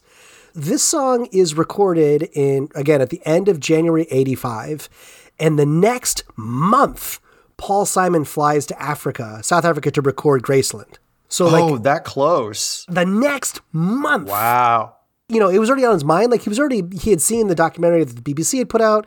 He was thinking about it. And actually, that night, he discusses the idea of Graceland with Quincy Jones and Harry Belafonte. And they were both like, you got to go. You should go do it. And like, that's part of the reason Graceland happened because he was at the freaking We Are the World recording with Belafonte and Jones. I always love it when we get these connections in this podcast. So, yeah, folks, definitely go check out that Graceland episode. It's uh, early season one. You'll find it there. It was a, a great discussion. You can learn more about the, the history of that and a lot of controversy for sure with him doing that. Ben, I think before we go to contemporary culture and find out not only what impact did this have, not only in the 80s, but beyond, this We Are the World sensation? We know it's taken off. We know it's done some great in the world. To truly understand the impact, we have to get to contemporary culture. But I think we need to swing by the cafeteria first Yeah. Have lunch, maybe even learn about Choose Your Own Adventure and why it's awesome and you should go like check it out and get a good deal on some books. and then what do you say? We reconvene in contemporary culture and talk about what comes next? I think that's great. I actually think there might be a Scholastic book fair down there today. So I do not want to miss anything. I brought my 10 bucks. I'm stoked. Oh my gosh, forget lunch. I'm going to buy books. Coca Cola says it's the real thing. But Pepsi Cola believes that when it comes to colas, the only real thing is taste. That's why the Pepsi Challenge has been asking thousands of people across the country to let their own taste decide. And the fact is, nationwide, more people prefer the taste of Pepsi over Coca-Cola. Pepsi. Pepsi. Pepsi. I like Pepsi a lot better.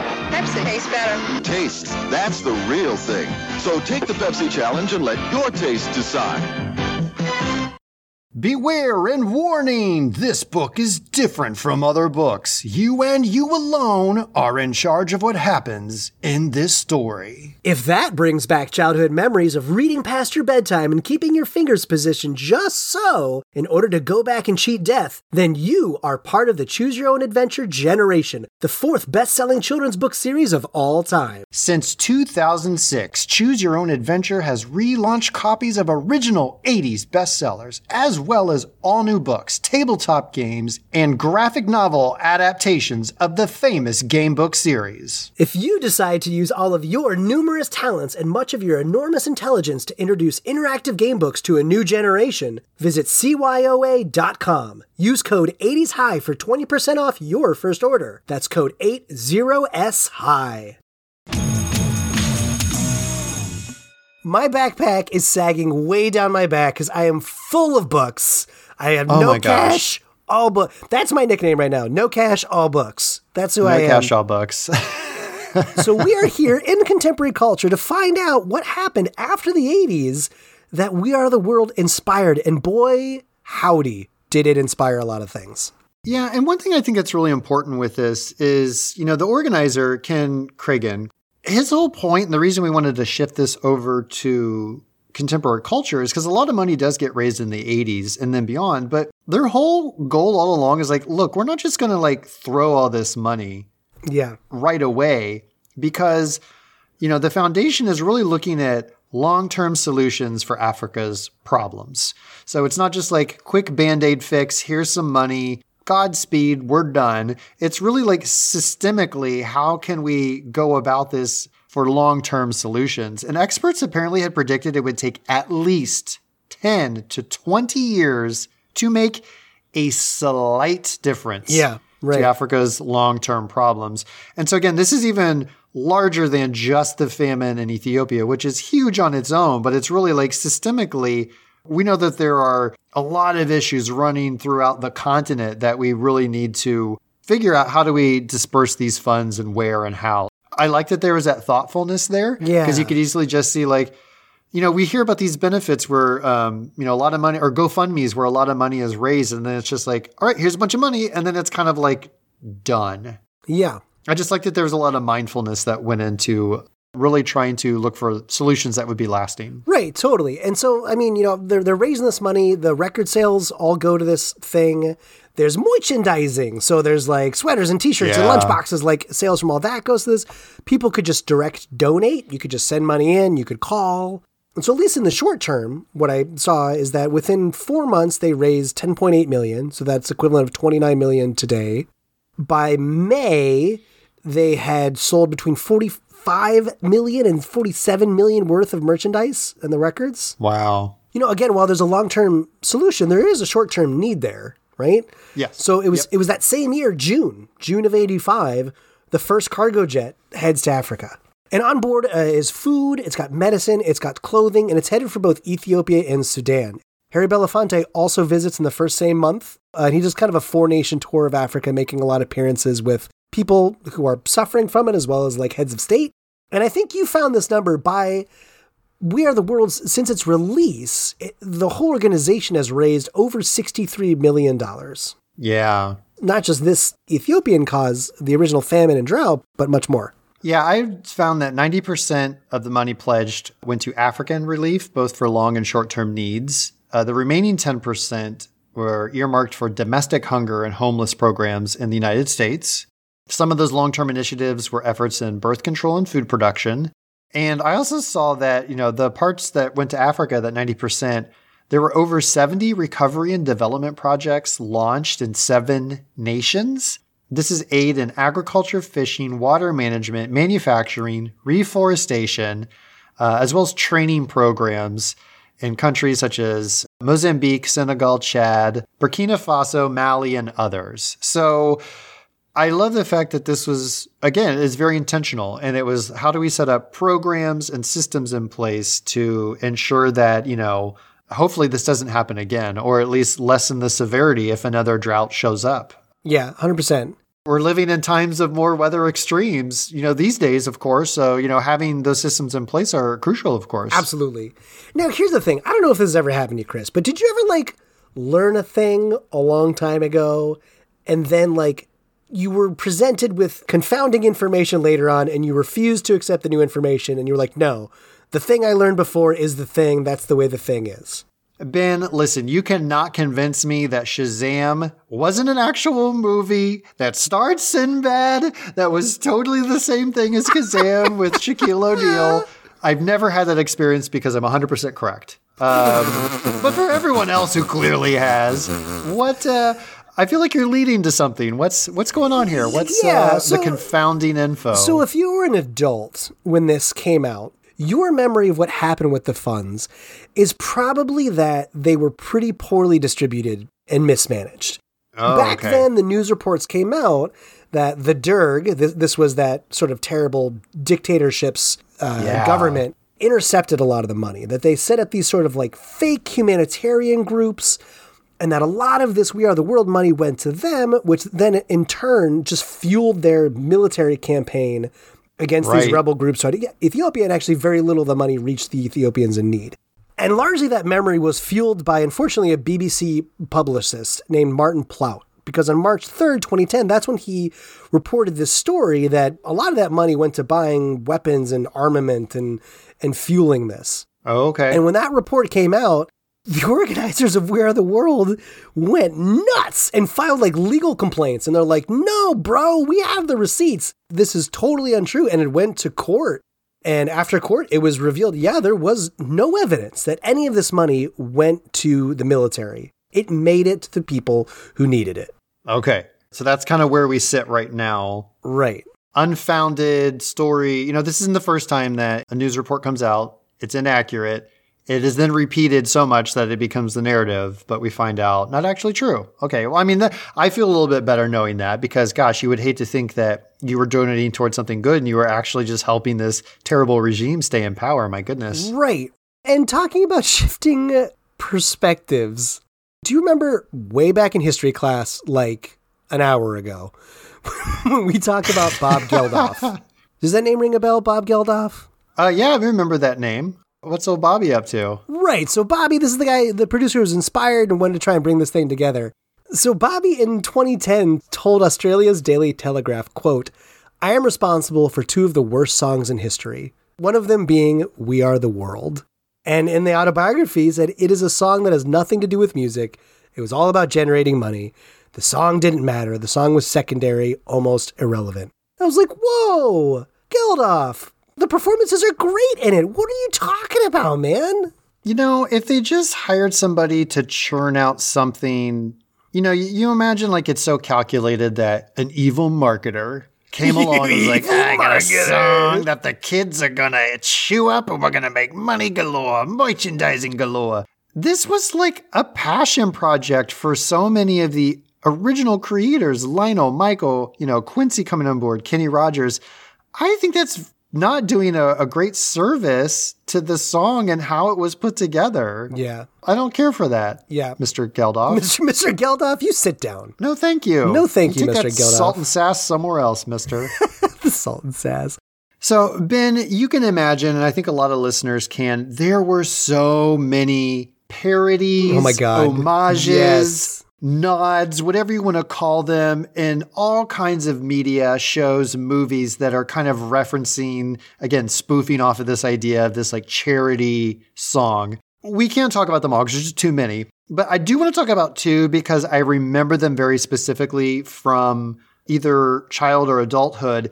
And I also remember them because I knew they were referencing We Are the World. So I just wanted to talk about a couple of these because one of them comes a little bit quickly after, which is Married with Children. Oh my God. What a property. Did you ever watch Married Yes. with Children? Well, I mean, I probably shouldn't have been watching it at the time I was watching it, but I would totally watched it. Yeah. I'm with you though. I think it's definitely a show I probably watched before I should have. Yeah. But um what I want to reference is a season seven, actually, episode uh, nine. This is in 1992 when it airs, called Rock of Ages. Yeah. And the gist of it is that Al Bundy, Ed O'Neill's character, pretends to be an aging rock star and he calls himself Axel Bundy. Axel And Bundy. basically, he runs into all of these musicians, I think, like at the airport. And somehow they all come together and form this super group called Old Aid. Oh my god. They perform a song called We Are the Old. And it's to raise money for themselves because of their health issues, alimony bills, etc.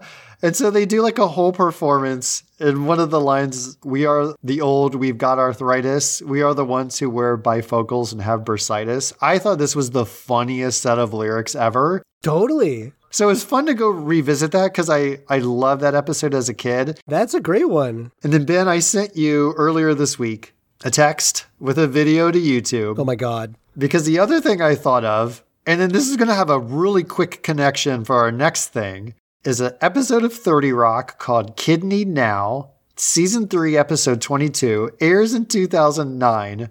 And the gist of this, Alec Baldwin's character Jack uh, has connected with his father, Alan Alda, another Oh, 80s nice. tastic Yeah, name. from MASH, totally. 70s and 80s tastic, Yeah. sure. Basically, his dad needs a kidney transplant. He's not a suitable donor. So he's like, I'm going to create this We Are the World style charity concert called He Needs a Kidney Now. So funny. To find a donor.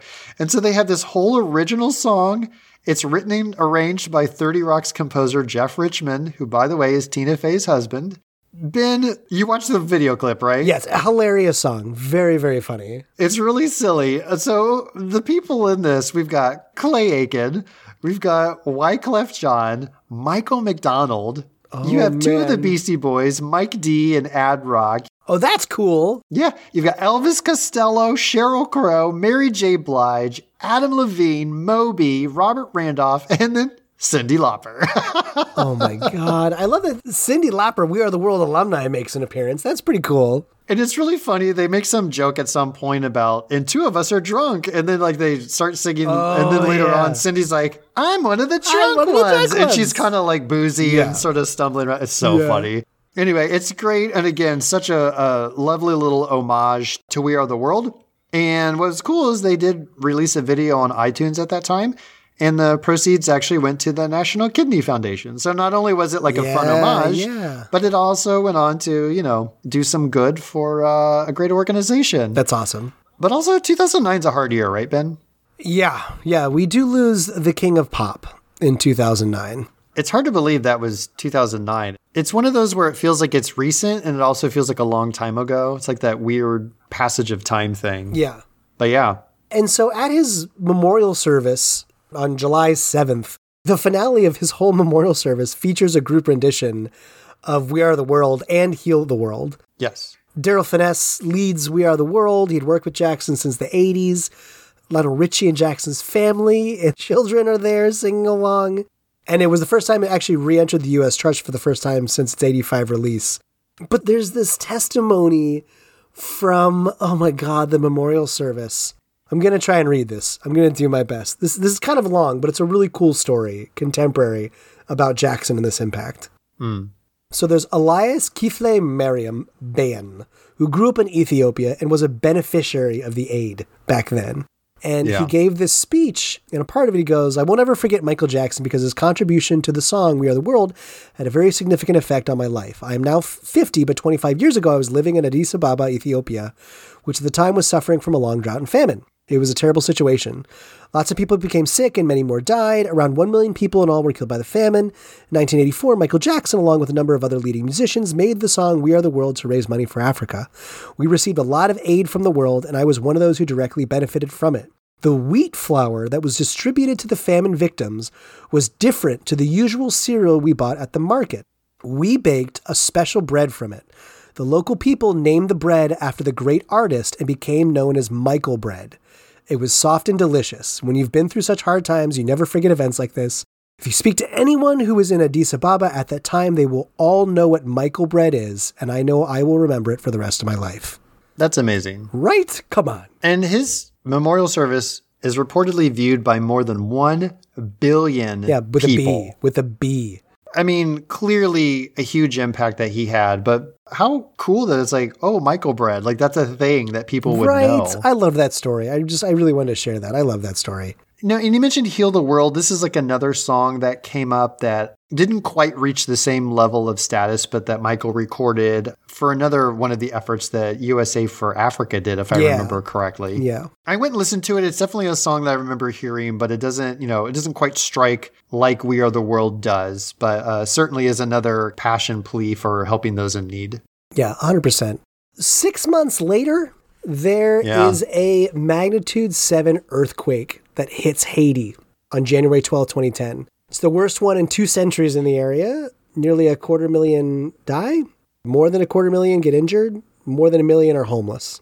Just as a like a comparison, the total population at the time of Haiti was 9.7 million people, which is just a little bit bigger than the island of Manhattan, just a little bit bigger than New York City. So Yeah. a ninth of those people lost their homes. And as I remember, the country was like leveled. Totally nuts. You might be thinking like magnitude seven, that sounds bad, but it's not like it doesn't seem devastating, but it's like when you don't have the infrastructure to withstand something like that, Yeah. that is a tragedy beyond words. The artist of the time, actually Quincy Jones, right, is like, is it Quincy or is it Lionel who's basically like, we should do another song. We should do an update Yeah. to We Are the World. Yeah, both of them are like, let's make this happen again. Okay, right, right, right. So they're back in the same studio, A&M Recording Studios, where they all were for We Are the World, two weeks later, February 1st, to record it with over 75 different performing artists. Yeah, that's huge. And there's a music, a much, uh, a much more produced music video. Very goes nice on- way to put it. Yeah, by Paul Haggis. This is the guy who directed Crash and Million Dollar Baby. That's right. Which, I mean, both incredible movies. I mean, he's he knows what he's doing behind a camera. Right. But I'll just say, like the the music video is an extremely different vibe than We Are the World, with just the production Yes. quality of it, especially. That is very accurate. A couple of history things, and then I want to hear what you thought about it if you watched it. But I do like that Michael Jackson's mom requests that Janet Jackson does like a, a duet with Michael Yeah. posthumously, like uh, like from his original singing, which is very cool. And there is a Spanish version written and performed by Emilio and Gloria Estefan, Somos el Mundo. This is the 25 for Haiti movement. Did you watch the music video? Oh, I sure did. I had to, of course. Just a, a few names that pop up in here. You know, we already mentioned Quincy Jones, Lionel Richie.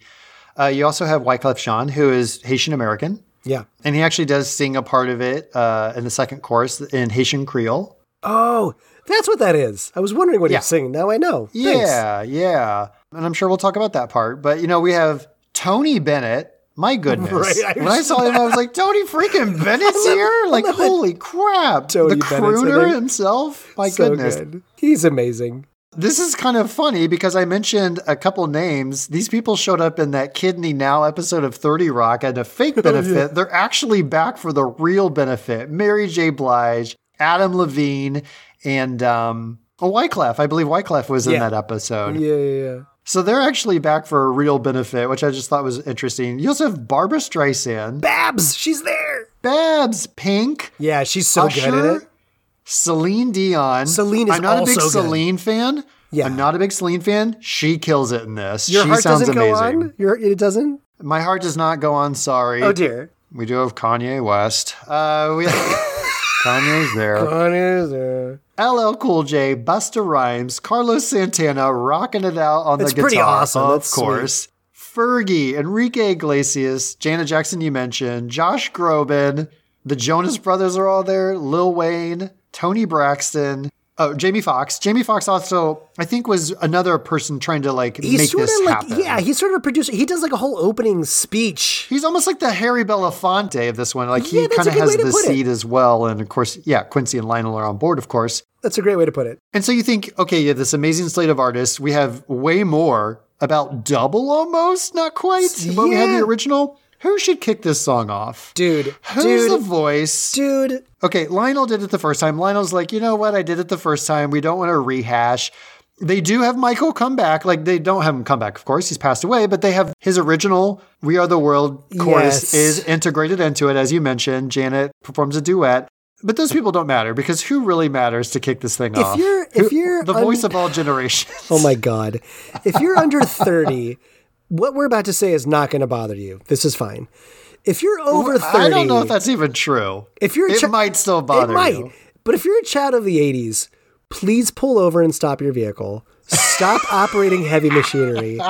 If you're getting dinner ready, please do not chop any vegetables right now. This is a long lead in. the First solo is Justin Bieber. yeah. all of this talent we just mentioned, all these names, your kickoff is the Beebs. Even when you put out like Wyclef is part Haitian, like that makes way more sense. Like a like a name and face Yes! that Haitians are like, that's our Started guy. off with Wyclef for crying out loud. Oh my boo. Okay, so do we want to talk about our feelings about this? We've talked about some of the artists involved. No, I mean, I do want to talk about our feelings with this in the context of, again, this is being done for the right purpose, right? It's bringing Sure. attention to a humanitarian need, trying to raise money for it. That is so important. That is good. And so I think we should talk about there are legitimate, I think, issues, and there are things that are matters of taste, right? Like I think some of these are just like not my style, not my jam. Listen, Justin's accomplished. Clearly, he has a much bigger career than I do. We can't deny him that. I just think it's an odd choice. But the oddest choice, in my opinion, this thing is auto tuned AF. I heard that too. There's auto tune like to a disgustingly obnoxious level. You have this many amazing artists and voices. Why are you auto tuning them? And the first time I heard it, I was like, did this one artist just want to be auto tuned? And I was like, maybe that's their thing, right? Like, maybe there's Sure, somebody out there yeah. who, like, they always sing in auto tune. I don't know. But then I kept hearing it and I was like, no, they're auto tuning the bejesus out of everybody. It is a bad choice. It's a harsh judgment, but I'm going to say it anyway.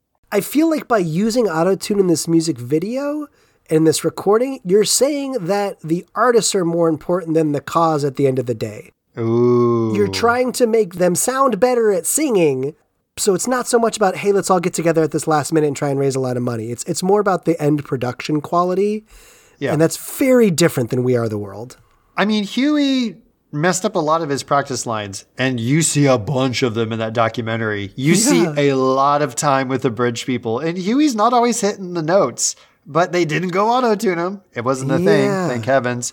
But even if it was more stylistic rather than to cover up for some like flat notes or whatever, we're talking about it. We shouldn't be talking about it. It's distracting from the song. Why Yeah. are you creating a thing that is distracting? Right, right. To me, it just seems like a bad choice. I don't see a good case for it when you had these people who are talented musicians. And if someone can't hit the notes, put them in the chorus. right. Not everyone gets a solo. Put it where Dan Aykroyd is. Come on. Put them with Dan Aykroyd, which, by the way, did you see the uh, obligatory actor who can't sing in this one?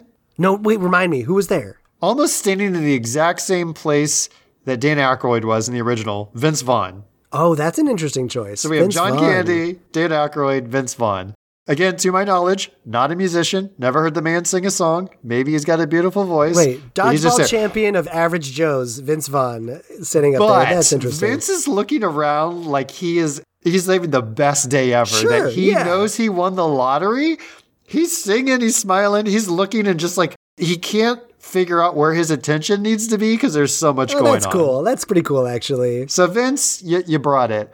There's some critiques about the choice of artists. There's a bunch of people who I would say are non-traditional artists. And by traditional, I mean I'm singing somewhere and I'm found by a scout and I come in through the system. Yeah. You know, Bieber's a good example. He was a YouTube person Yeah. and hit it big. Well, sort of like the the Clay Aiken from your 30 Rock episode. Those kind of guys. Well, I think Jennifer Hudson is there, and I think she was a American Idol contestant, Yeah. right? If I remember correctly. Yeah. So there's like people who came up into the industry through different means, and that didn't bother me as much. In as much as I felt like the calculation there was not everyone experiences music the same. If we want to reach out to people across all ages, there's going to be people who have their favorite YouTube performers, their favorite people who are YouTubers who struck it big, their favorite people who made it through a an American Idol type contest, whatever.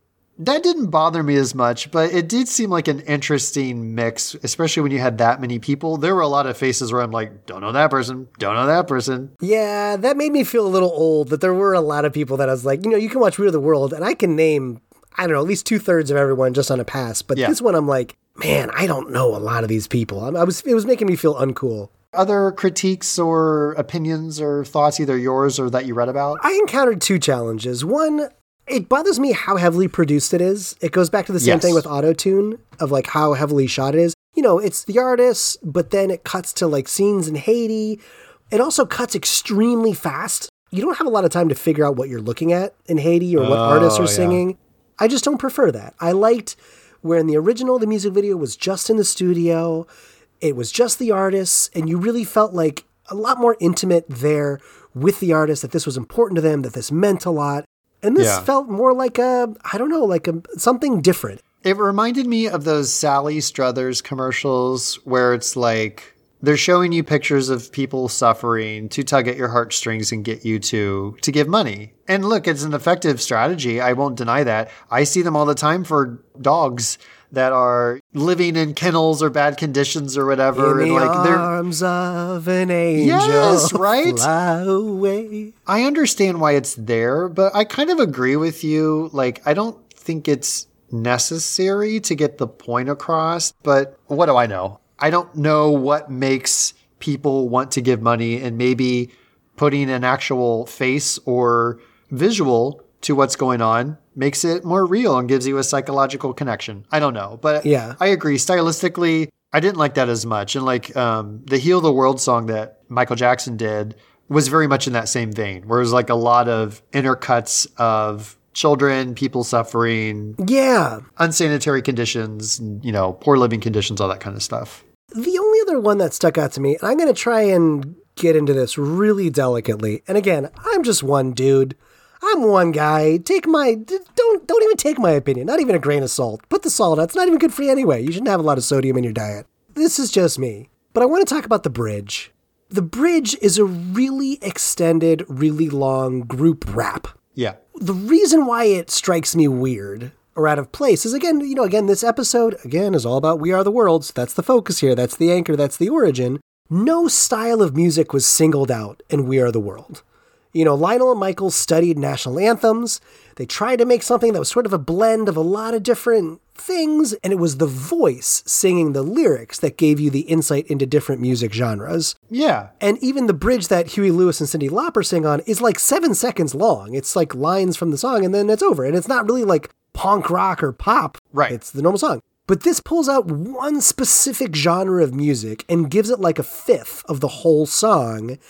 And that just felt antithetical to the idea of like we're all coming together to do this one thing together. Yeah. That felt strange to solo out a single genre for so long in this song. Well, you're not the only person who feels that way. That was a huge critique as well of the song, in that, oh, really? you know, yeah, oh yeah, Oh, I missed that. Yeah, at the time. And I felt it kind of pulled you out of the song. This song did a whole lot to draw your attention away from what it's supposed to be doing. Yeah. It felt full of distractions. You know, apparently the other big issue some people had was so Wyclef sings a part of it in uh, Haitian Creole, as I mentioned, has a very unique sound. Uh, if you've watched the video, you'll know what I'm talking about. And apparently, a lot of people freaking hated that. And so it's no wonder that, like, remember when Michael was like, let's put in some Swahili? And everyone's like, no. Right. Clearly, we can help people, but we can't incorporate the language of the people who are suffering that we're sending relief and aid Sure. to. It's got to be all in standard English. So that felt like a little E. Look, you may not be the style, but to Wyclef's credit, he sings it as part of the song. It's not like a full break from the song like the rap is, where it just feels like it's all of a sudden. I don't know why I keep thinking that. And now it's time for a breakdown. never gonna get it, never gonna get it. Like, it just felt like, you know, we're going to put a hard pause on the song to do a different thing and then we're going to come back to it. I don't know, it was jarring. Yeah, a bit jarring. And again, I, I think it was that. And to your other point, a lot of people did criticize, like, hey, this had a lot of focus on rap and R&B and some other genres. Where's the country? Where's the rock? Where's like Latin music genres? Very much missing from this. Again, it's supposed to be an interweaving. I like how you put it. It's not so much like well, here's the banjo breakdown for the country folk, and then here's the like electric guitar slasher metal, you know, verse or whatever. It was the voices conveyed the genres because they were so identifiable. Yeah. Again, I fr- I didn't realize that Ingram was the lead singer for Journey, but I knew that dude was freaking yeah, just like 100%. rock, 80s rock to the core. And then I was like, oh, it's a Journey. Anyway, yeah, it was a mess. So much so that SNL made fun of it. oh, no. Did you watch it? Was there is there a good skit? Oh, I did watch the clip. I, I, again, I'll just give some highlights. Kenan Thompson plays Quincy Jones, where he's like, Certainly you all know about We Are the World 25 for Haiti, highlighting the disaster. You know, sadly, the song itself was a disaster, a sloppy mess of half famous randos. Oh my God. And so the whole conceit is he's creating We Are the World 3, raising awareness for the We Are the World 2 disaster. Oh my god. It's SNL. And it's great, Salt uh, and spice. This is the a great era of SNL. You've got like uh, Kristen Wiig, you've got Jason Sudeikis, you've got Fred Armisen. Oh my Uh, god. Kenan, and I mentioned Bill Hader. Like it's that era. oh, what a team. And they're playing artists like Rihanna, Gwen Stefani, Shakira, Eddie Vedder, and they're like impersonations of them and the like kind of affectations of these musicians. It's hilarious. Willie Nelson, Adam Lambert, Lady Gaga, Melissa Etheridge, David Crosby, Josh Groban, just to name a few of the kind of parody. It's really freaking hilarious. That's awesome. a great skit. I'm gonna need to go watch that when we're done recording. I love it. It was so good. There's also you can go find We Are the World Haiti 25, the YouTube edition. Oh, Did you see this, oh. Ben? Wait, was this okay? This is maybe something where I felt a little too old and stuck in the '80s because I think I read about this that it's a bunch of like famous YouTubers who sang the, the song. Basically, yeah, it's a, a collaborative charity song music video. So singer songwriter Lisa Levy Lavie is a YouTuber, and she decided, kind of in response to this, that she wanted to pull 57 contributors together, stitches this together, and then eight days after the official video, we get this YouTube edition. And a lot of people are like, I don't necessarily know these people, but the song is way better. It's not overproduced. It's just voices singing this song Oh yeah. it ended up also raising a ton of money. So it was kind of wild. I couldn't quite see if it was a reaction to the overproduction because it came out so much quickly after, whether it was like a, hey, they're doing this, so let's do another version, sort of like a um, in tandem version, or if it was like, what an overproduced mess, we can do better. But a lot of people are like, I actually prefer that one to the official. Really? Which is a bummer because, like, Quincy Jones, come on, he's a freaking powerhouse. It's kind of a letdown. Man, if Quincy Jones heard that a bunch of YouTubers like outperformed him on a song, that would that would be horrific. He's like, it's time for me to hang up my hat. Oh, man. So I want to bring it up to really contemporary culture because some of the spirit of this existed during the COVID pandemic. Oh, yeah. And the first one is kind of the first month when all this started getting nuts. It was in March in 2020. And I don't know if you remember this, but there were a bunch of, you know, everyone's stuck at home. You're sort of meeting up on YouTube and virtual spaces to sort of try and do things together.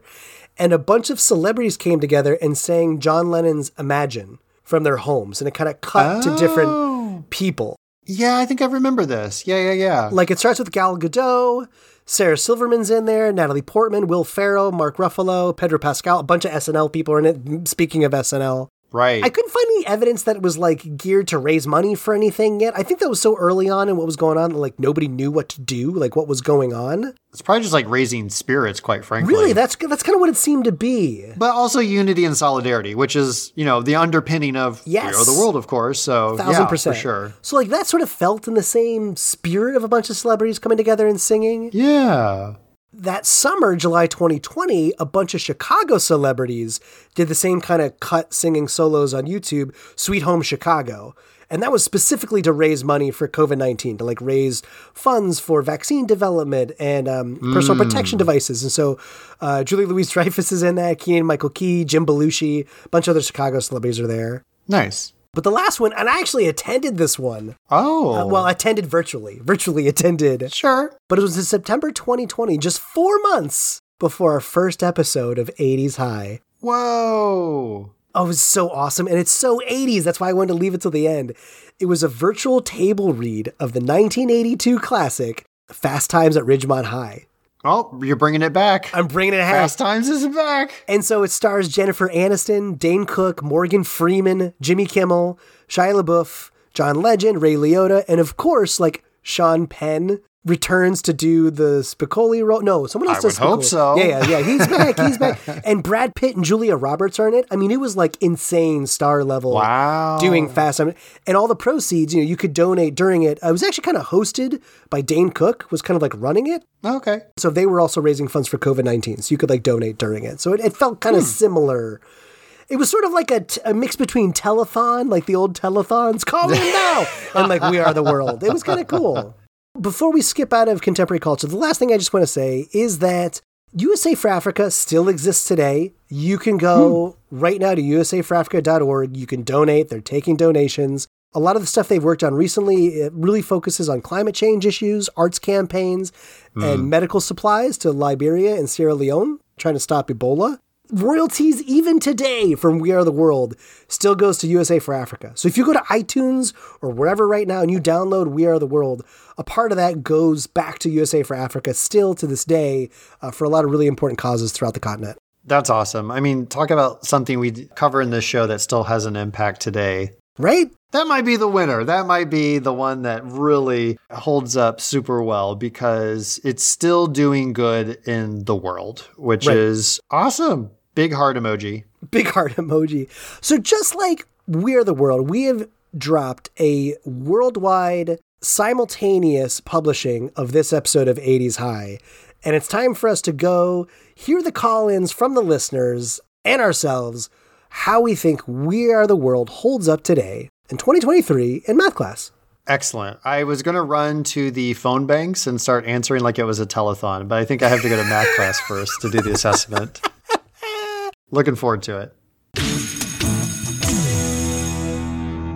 And we're here in math class, and our podcasters are standing by to take your calls, uh, all of our listeners, on how this song holds up today. Uh, So now that we're here, why don't you kick us off? How do you feel that We Are the World holds up today? When I went to write this one, I was like, gosh, this one has a different feel than a lot of our other topics Yeah. do. And I think it's because of the enormity of what we're grappling with, right? We've talked about famine, geopolitics, prosperity, inequity, social change, all these global factors in interplay. And it's like, this isn't just a movie that I remember as a kid, a cartoon that I used to watch in my PJs on Saturday. This is big. And I think at this high level, it's easy to look back at We Are the World and be of one mind about it, right? You can either say, what an amazing spectacle. It achieved good for fellow humans in need, raised money to fight famine, continues to raise money. It created a sense of unity and oneness. And then you can also look at it with this kind of jaded lens that it was a superficial quick fix. It doesn't address the underlying problems. We're stroking the egos of wealthy Western music artists as they hop into their limos and say, I did good. When it comes down to, for me and what matters the most, I always want to side with coming together for a greater good. Mm-hmm. And that's true on a personal level. We talk about our family and our friends, the communities we live in, politics, state, country, world, all those levels. And this song not only raised over $60 million for Africa, but it encouraged all of those other benefits and relief organizations to aid people the world over. And it was a way for people who had privilege and influence to use their talents for good. And I think that's absolutely amazing. And like to speak to the jadedness, we're in a time when like algorithms and trolls are really trying to exploit divisiveness. And we have to do all the extra to rise above it because it has always been true that there is so much more we share in common with each other than that makes us different. And I think songs like this are a good reminder of that. So was it a perfect thing? No, but is it awesome and a great effort? And would all of that relief had happened if not for all these people coming together to do this amazing thing? Probably not. So that's like the big macro level. When you zoom into this song and the music video, I mean, gosh, we've already talked about it. So much credit goes to that core team that orchestrated this performance, Yeah. right? You had Harry, you had Quincy, Lionel, Michael, Bob, Kenny. It sounds amazing. It's catchy. The artists add their own uniqueness, yet harmonize seamlessly. We talked about that. And in its own way, that does reflect how our individual contributions can shine while we stand together for something that's like beyond ourselves. Um, and considering the group of artists included, a lot of them at the height of their careers from these different musical genres, ethnicities, ages. There's a lot of power in that symbolism. The message, of course, itself, I think, is timeless. Here we are nearly 40 years later, poverty and hunger still ever present. And as long as we treat these lyrics and messages as aspirational, not congratulatory, I think there's still progress to make. And as we say on this show, there is an undeniable power in nostalgia. But I think there's a far greater power in our example. So if there's a choice you're making, let your example be truly radical. Ooh. Jazz snaps.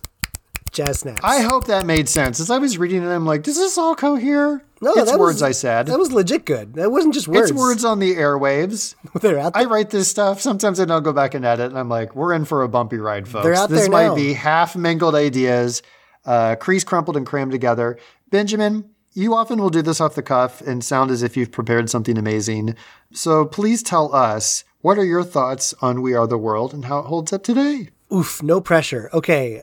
One of the main reasons we did this show was one of the aspects of it, one of the hoped outputs was that it taught people about things they loved, what inspired that thing, what the thing was that came before. And We're the World, just the idea that it exists, created this whole atmosphere around music, around around the whole planet. That Yeah. you know, it showed that you had all these artists who came from completely different backgrounds, different upbringings, different worlds of wealth, different parts of the country, racially different, uh, gender, sexuality, everything, and they came together to make this one piece of art. So many of them in one night, all night. I mean, how many of our listeners? How often do you pull literal all nighters?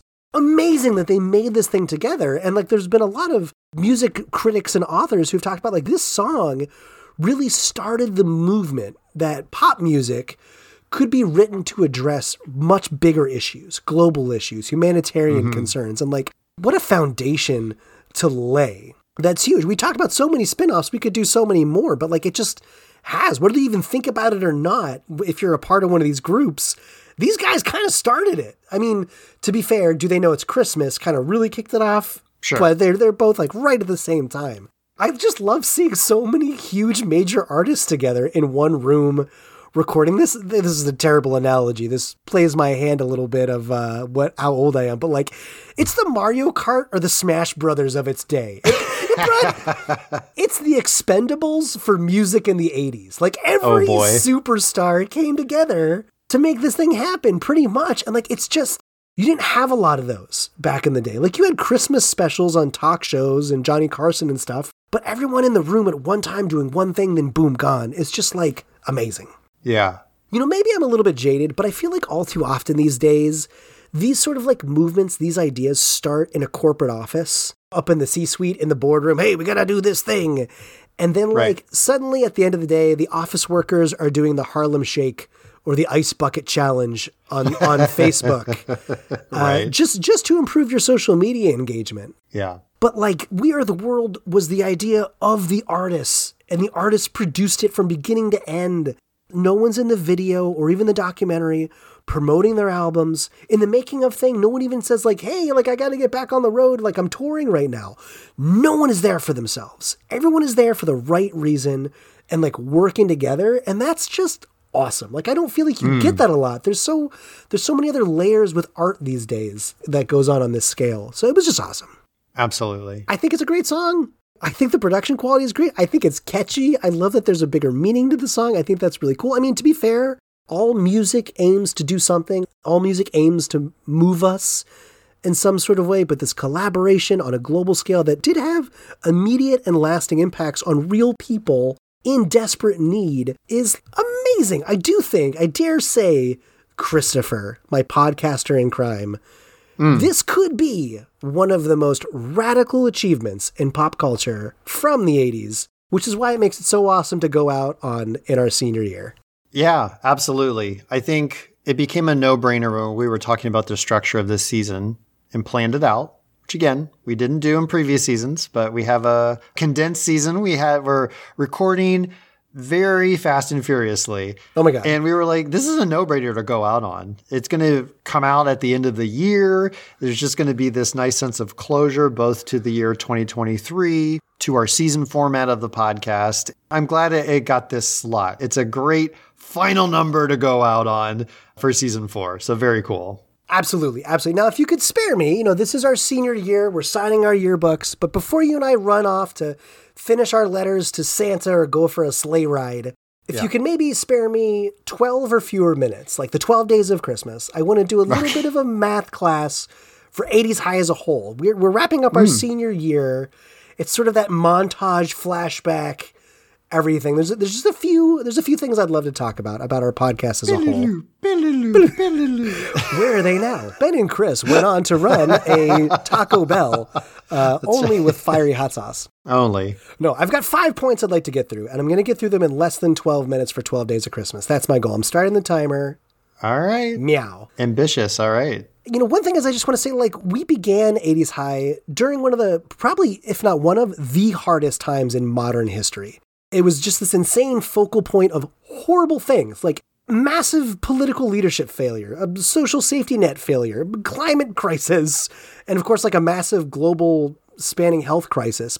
But in the midst of that, like, you and I did whatever we could to be like a little warm beacon of like positive escapism. That's a helpful crutch for a lot of people. We love pop culture. You and I love stuff from the 80s.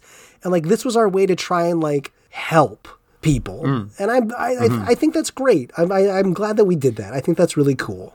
Well, and we didn't get this right away, but we came to it through doing the show. It's the things you forgot you loved. That became Yeah. kind of our uh, sweet spot. It's the things that you don't immediately recall, but you have such fond memories of when someone brings it up. You're like, oh, yeah, that Right, thing. That's so cool. I totally forgot about it. I think it was a great sweet spot to find. I'm glad we found it. Yeah, yeah, that's a great call out. The second most important thing is the only reason this show sounds good is because Chris, you have put just a bonkers amount of time into editing and publishing the show, which legitimately would not have been possible without the sacrifice of your free time. You just, it just wouldn't. Professional podcasters pay people to edit this.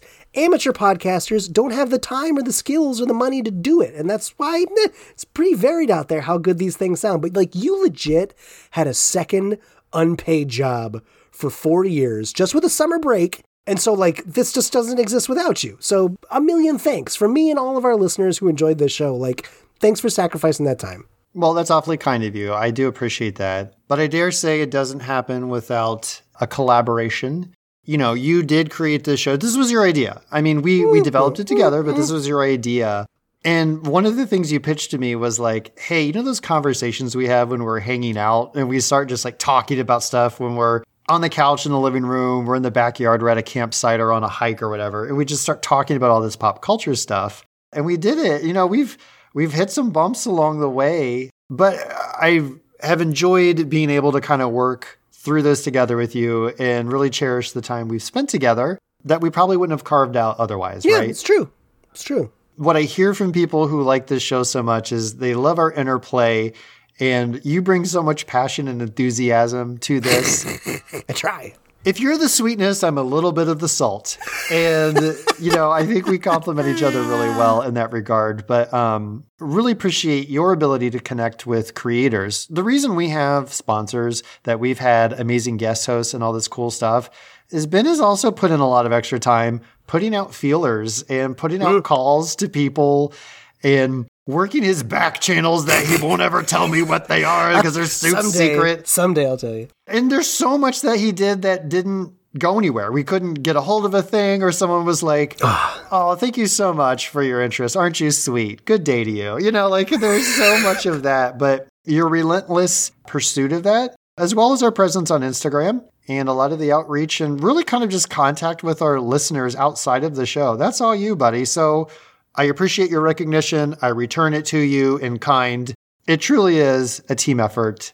And uh, these four seasons have been, I think, truly magical to co create with you. Oh, thanks, buddy. That's very sweet of you. I appreciate it. Well, you waxed poetically. Now I'm off off on my 12 minutes of Christmas. All right, I got to talk about uh, Micro Machines. Here we go.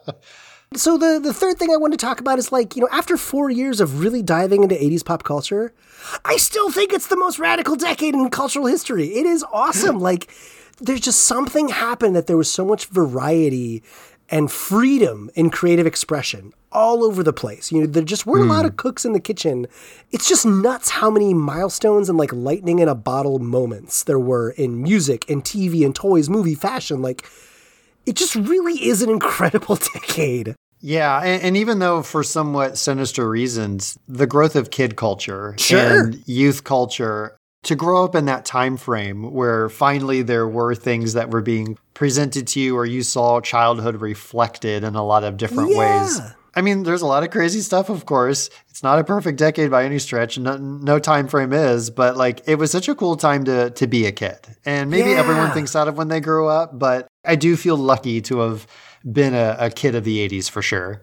Oh, a thousand percent. Now I could go on way too long about this, so I had to work really hard to keep it short.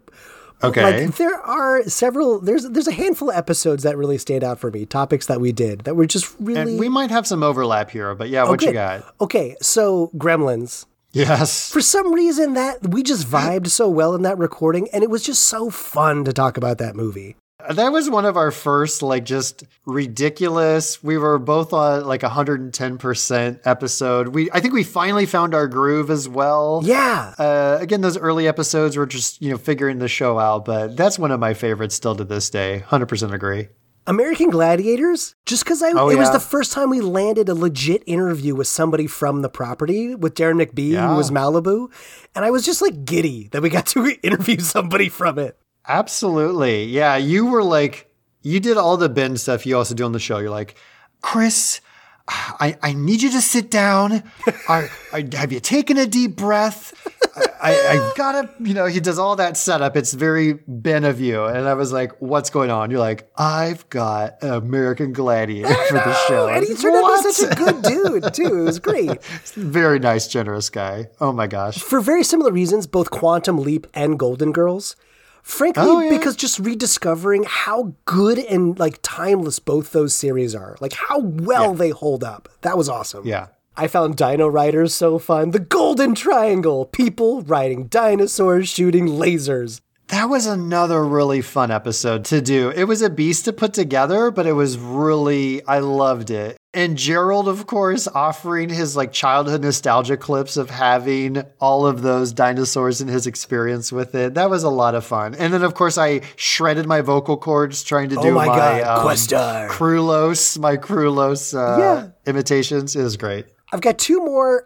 Pat Benatar. Mm-hmm. Pat Benatar was like one of the first ones that we ventured into where I didn't really know a lot about the property, but it just kept coming up throughout the series. And I loved that the whole reason we did Pat Benatar is she unjustly was in was not yet in the Hall of Fame, Rock and Roll Hall of Yeah. Fame. And by the end of 80s High, she was in the Rock and Roll Hall of Fame. Like uh, that was just a cool journey to go. That was our first blow up episode. Like the number of downloads on that was like crazy in comparison to everything else. For some reason, that one just like struck at the right time. So that was the first one we were like, whoa, we did not expect this one to do so much better than everything else, but it just kind of took off. No, a thousand percent. Like it was so cool. And the last one I've got is Fraggle Rock. Oh, yeah. Fraggle Rock Yep. hit in, in two unique ways. One, because like it was one of the one of the properties where I was actually like the right age for that thing in the '80s, and I really authentically Yeah. experienced it live. But also like Fraggle Rock was so in the spirit of why we did this show, and Henson was Mm-hmm. so in the show of just like trying to warmth and education and joy and kindness, and it just it felt like it was a really good almost circle Venn diagram of what we tried to do and what Fraggle Rock accomplished. Absolutely. I would add just a couple more things in there that I love so much. I was going to ask. I want to know what else you have. Uh, so, Unsolved Mysteries, I do have to throw in there. That was my very first topic choice. Oh, Yeah. I love that topic. That show was so great. I loved what I learned about the show. It is our second episode. Ben, I would go back and re record in a heartbeat. I think we could do the episode so, much, better. now, yeah. But I just loved that discussion. And again, a revisit of something that probably saw when I was too young, but was so cool and intriguing to this day. And I, you know, I'm a big fan of mysteries and, you know, all that kind of stuff. And it, it just ran the gamut, which was really cool. And then similarly to kind of like, what is it? Finding, exploring, figuring things out. the Choose Your Own Adventure episode. Yeah. A, we did not realize that by choosing that adventure, we eventually would connect with uh, Choose Your Own Adventure Chooseco today and have this great partnership with them. They've sponsored this season. They've been amazing to work with and so cool. And so it led to something awesome. But also, even if it didn't, just to be able to revisit those books and learn about R.A. Montgomery, who created them and where it came from and all of that kind of stuff was just really cool. And it was one of those that, you know, we can do movies and TV shows and music and all that is fantastic. But this was one of those that was just a little different. And I always appreciated those episodes where we got to do something just slightly different or unique, right? Where we either talked about a big broad thing like slasher films or, you know, whatever. Yeah, right, right, right. So, Ben, those were some of the episodes I loved. I mean, I could talk about this till we- Right? we, go through all 70 of them. We should probably just put uh, hard brakes on. You had a list, though. What else is on that list? Yeah, yeah. I mean, you know, the show is all about being very positive, very fun, very warm, and, and a good time. That's what we're shooting for. Yeah. And off air, you and I together, and myself, like four years of really thinking hard about different types of art in the 80s.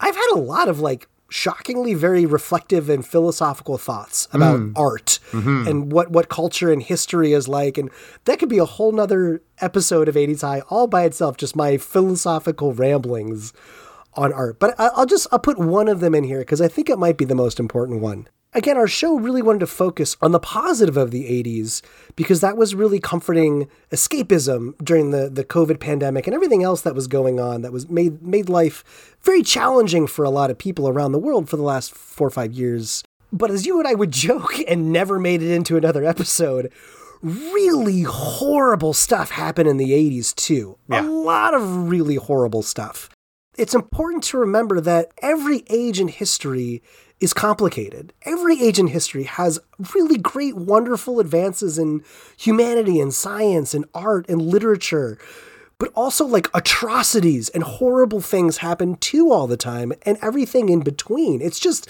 it's a lot more fun to talk about the good stuff. It's a lot easier to talk about the fun stuff. Yeah. And I think we've seen at home and abroad over the last 10 years the very dangerous and the very destructive desire to return to an earlier time. Hmm. This false belief that the before times were better. And Chris and I have spent a lot of time over the last four years studying the 80s, and we can tell you authentically, it's not definitively better than today. It's as just complex as it is today, just different problems, just different good stuff. So it's fun to revisit this stuff. It's fun to think about these things that were part of really good, warm times of our childhoods and growing up or being a teenager or whatever age you were in the 80s. But do a self check and never convince yourself that it was a better time and that you should take actions beyond maybe collecting some phone paraphernalia and rewatching movies and music to try and return to that time. Yeah. No, I think that's great. And I'm really glad we started this entire show off uh, talking about nostalgia. Like, that's our first episode, right? Like, we, we just said, okay, before we even talk about a particular topic, let's just talk about this idea of nostalgia. And in a way, it became our central thesis of the show. And, you know, we've said this throughout like, nostalgia is a well that has seductive power and should therefore only be revisited briefly. I think by our very nature, I, I do think this is evolutionary in some cases, it's biological. This lens looking back highlights the good and glosses over the bad, as you mentioned. But it, it can, at its extreme, distract us from looking forward. Uh, we don't want to be regressive. And then, you know, you think of like the proverbial Narcissus who surrenders all things to gaze at his own beauty in the lake reflection dying because of something he will never have but so badly desires. And so, on a more philosophical, kind of heady level, part of this is just how our brains work. And there's a, a warm comfort. What is that? Hygge? What, what's that? Uh, the practice in like Nordic countries of like Ooh, I do like. Yeah, they're just being nice and warm in the cold winter months. Nostalgia has big hygge energy, everybody, right? Big like it's really energy. trying to like bring you in, and it can be comforting. But I, uh, as Ben, I think so eloquently put it, we can't languish there too much or think that that's where the future exists because it doesn't. And so, hopefully, we're able to have these brief revisits, enjoy it, bring back fond memories, and then move forward to create new memories and perhaps in the spirit of we are the world uh, change things that are, are broken and not you know good know where our power is we all have it in different ways so use that power wisely It might be in your shoulders, shimmying through a bar, telling some dude to get off. we are young no one can tell us we're wrong Ugh. Ah, so good you know, for my final word for the season, I just I just want to say like this podcast was awesome because I got, you know, it's thinking of all the people that were involved in the production of this show, all the way down to people who took our class of 80s high surveys. It was just a hmm. blast getting to connect with you, one of my very best friends on the regular, Yeah. do the show, but also shoot the breeze in between stuff. I learned so much about the things that I loved, but also so much about things that I missed. I totally missed in the 80s. I learned so much doing this show. yeah And I loved hearing from our listeners, uh, for some of them, how it was inspiring them to create their own art, or how they were learning things, or that it was actually making them laugh and you know they were feeling good and they were having a good time listening to our show, or or they even thought of exploring parts of pop culture that they had never really given a chance before. Like Right. we actually made some people do some things and feel some things, and that's that's really cool. I mean, at the end of the day, if I had to mic drop on 80s High, I'm just really proud of our work, and I will value our time together and what we made together for the rest of my life. That's awesome. Talk about making people do things. Uh, we may be finishing this season of 80s High, but I've got a lot of homework because there was so much Oh that we talked about. That like, never saw that, didn't see this, didn't do this. Yeah. So I, I saw I got a lot of catch up to do. I might have to have a super senior year here at uh, 80s High, but. Uh, But no, I, I agree. And, you know, I'm glad you mentioned other people's voices because there's so many people who help make this show what it is. And I just love to give them a quick shout out here. I really do want to give a big thank you to every single guest we had who joined us. Thank you for being a part of the show. Every single one of them lent some cool experience. Again, whether they sent in clips or they were a co host or we did an interview and interspliced words in. It was always great to expand our circle of voices and just get different perspectives in. Love that so much. Uh, in the same vein, everyone who did morning announcements, yeah. we were bugging a bunch of people sometimes. We were running short. We needed them. We took a break in season three. I'm so glad they came back this season. I crack up every time I get a recording and I'm like, oh, this is going to be so good when we pop it in to the final episode. So thanks everyone for doing that. The last few things also, Alex Goddard. She crushed it with the show art. Oh, yeah. Thank you, Alex. You know, early on, we talked to her. We were like, hey, this was our idea. She came up with some concepts and finally just really nailed it with this one. And so, um, Alex, you know, we give you a shout out in every kind of show outro, but just wanted to give her another Yeah. big good. props here. Very good. And then, of course, our banging theme song by Greg Reed. Oh, thanks, Greg. Killing it, killing it, killing it, Greg. Uh, and then Chad Bumford just added that extra judge with the uh, with belting out those With the radtastic vocals. vocals. Again, it, it is a collective contribution. And Ben and I, I think, are, I can speak for both of us, are just so thankful for everybody who has tuned in and supported the show in any way possible. You all friends are amazing. Thank you. I love it. And while this is the end of season four, we're leaving the hall lights on to potentially pop back in at some point and revisit even more from that magical decade. So thanks for tuning in, friends, and who knows, maybe we'll catch you in detention or in summer school on the next episode of 80s High. Thanks everyone for listening to 80s High Podcast by Ben and Chris. Our theme song is by Greg Reed with vocals by Chad Bumford. Show artwork is by Alex Goddard at alexgoddarddesign.com. If you like the show, please support us by passing a note to a friend in your next class. Also, you can rate us 5 stars on Apple Podcasts or Spotify to help spread the rumor. Stay radical.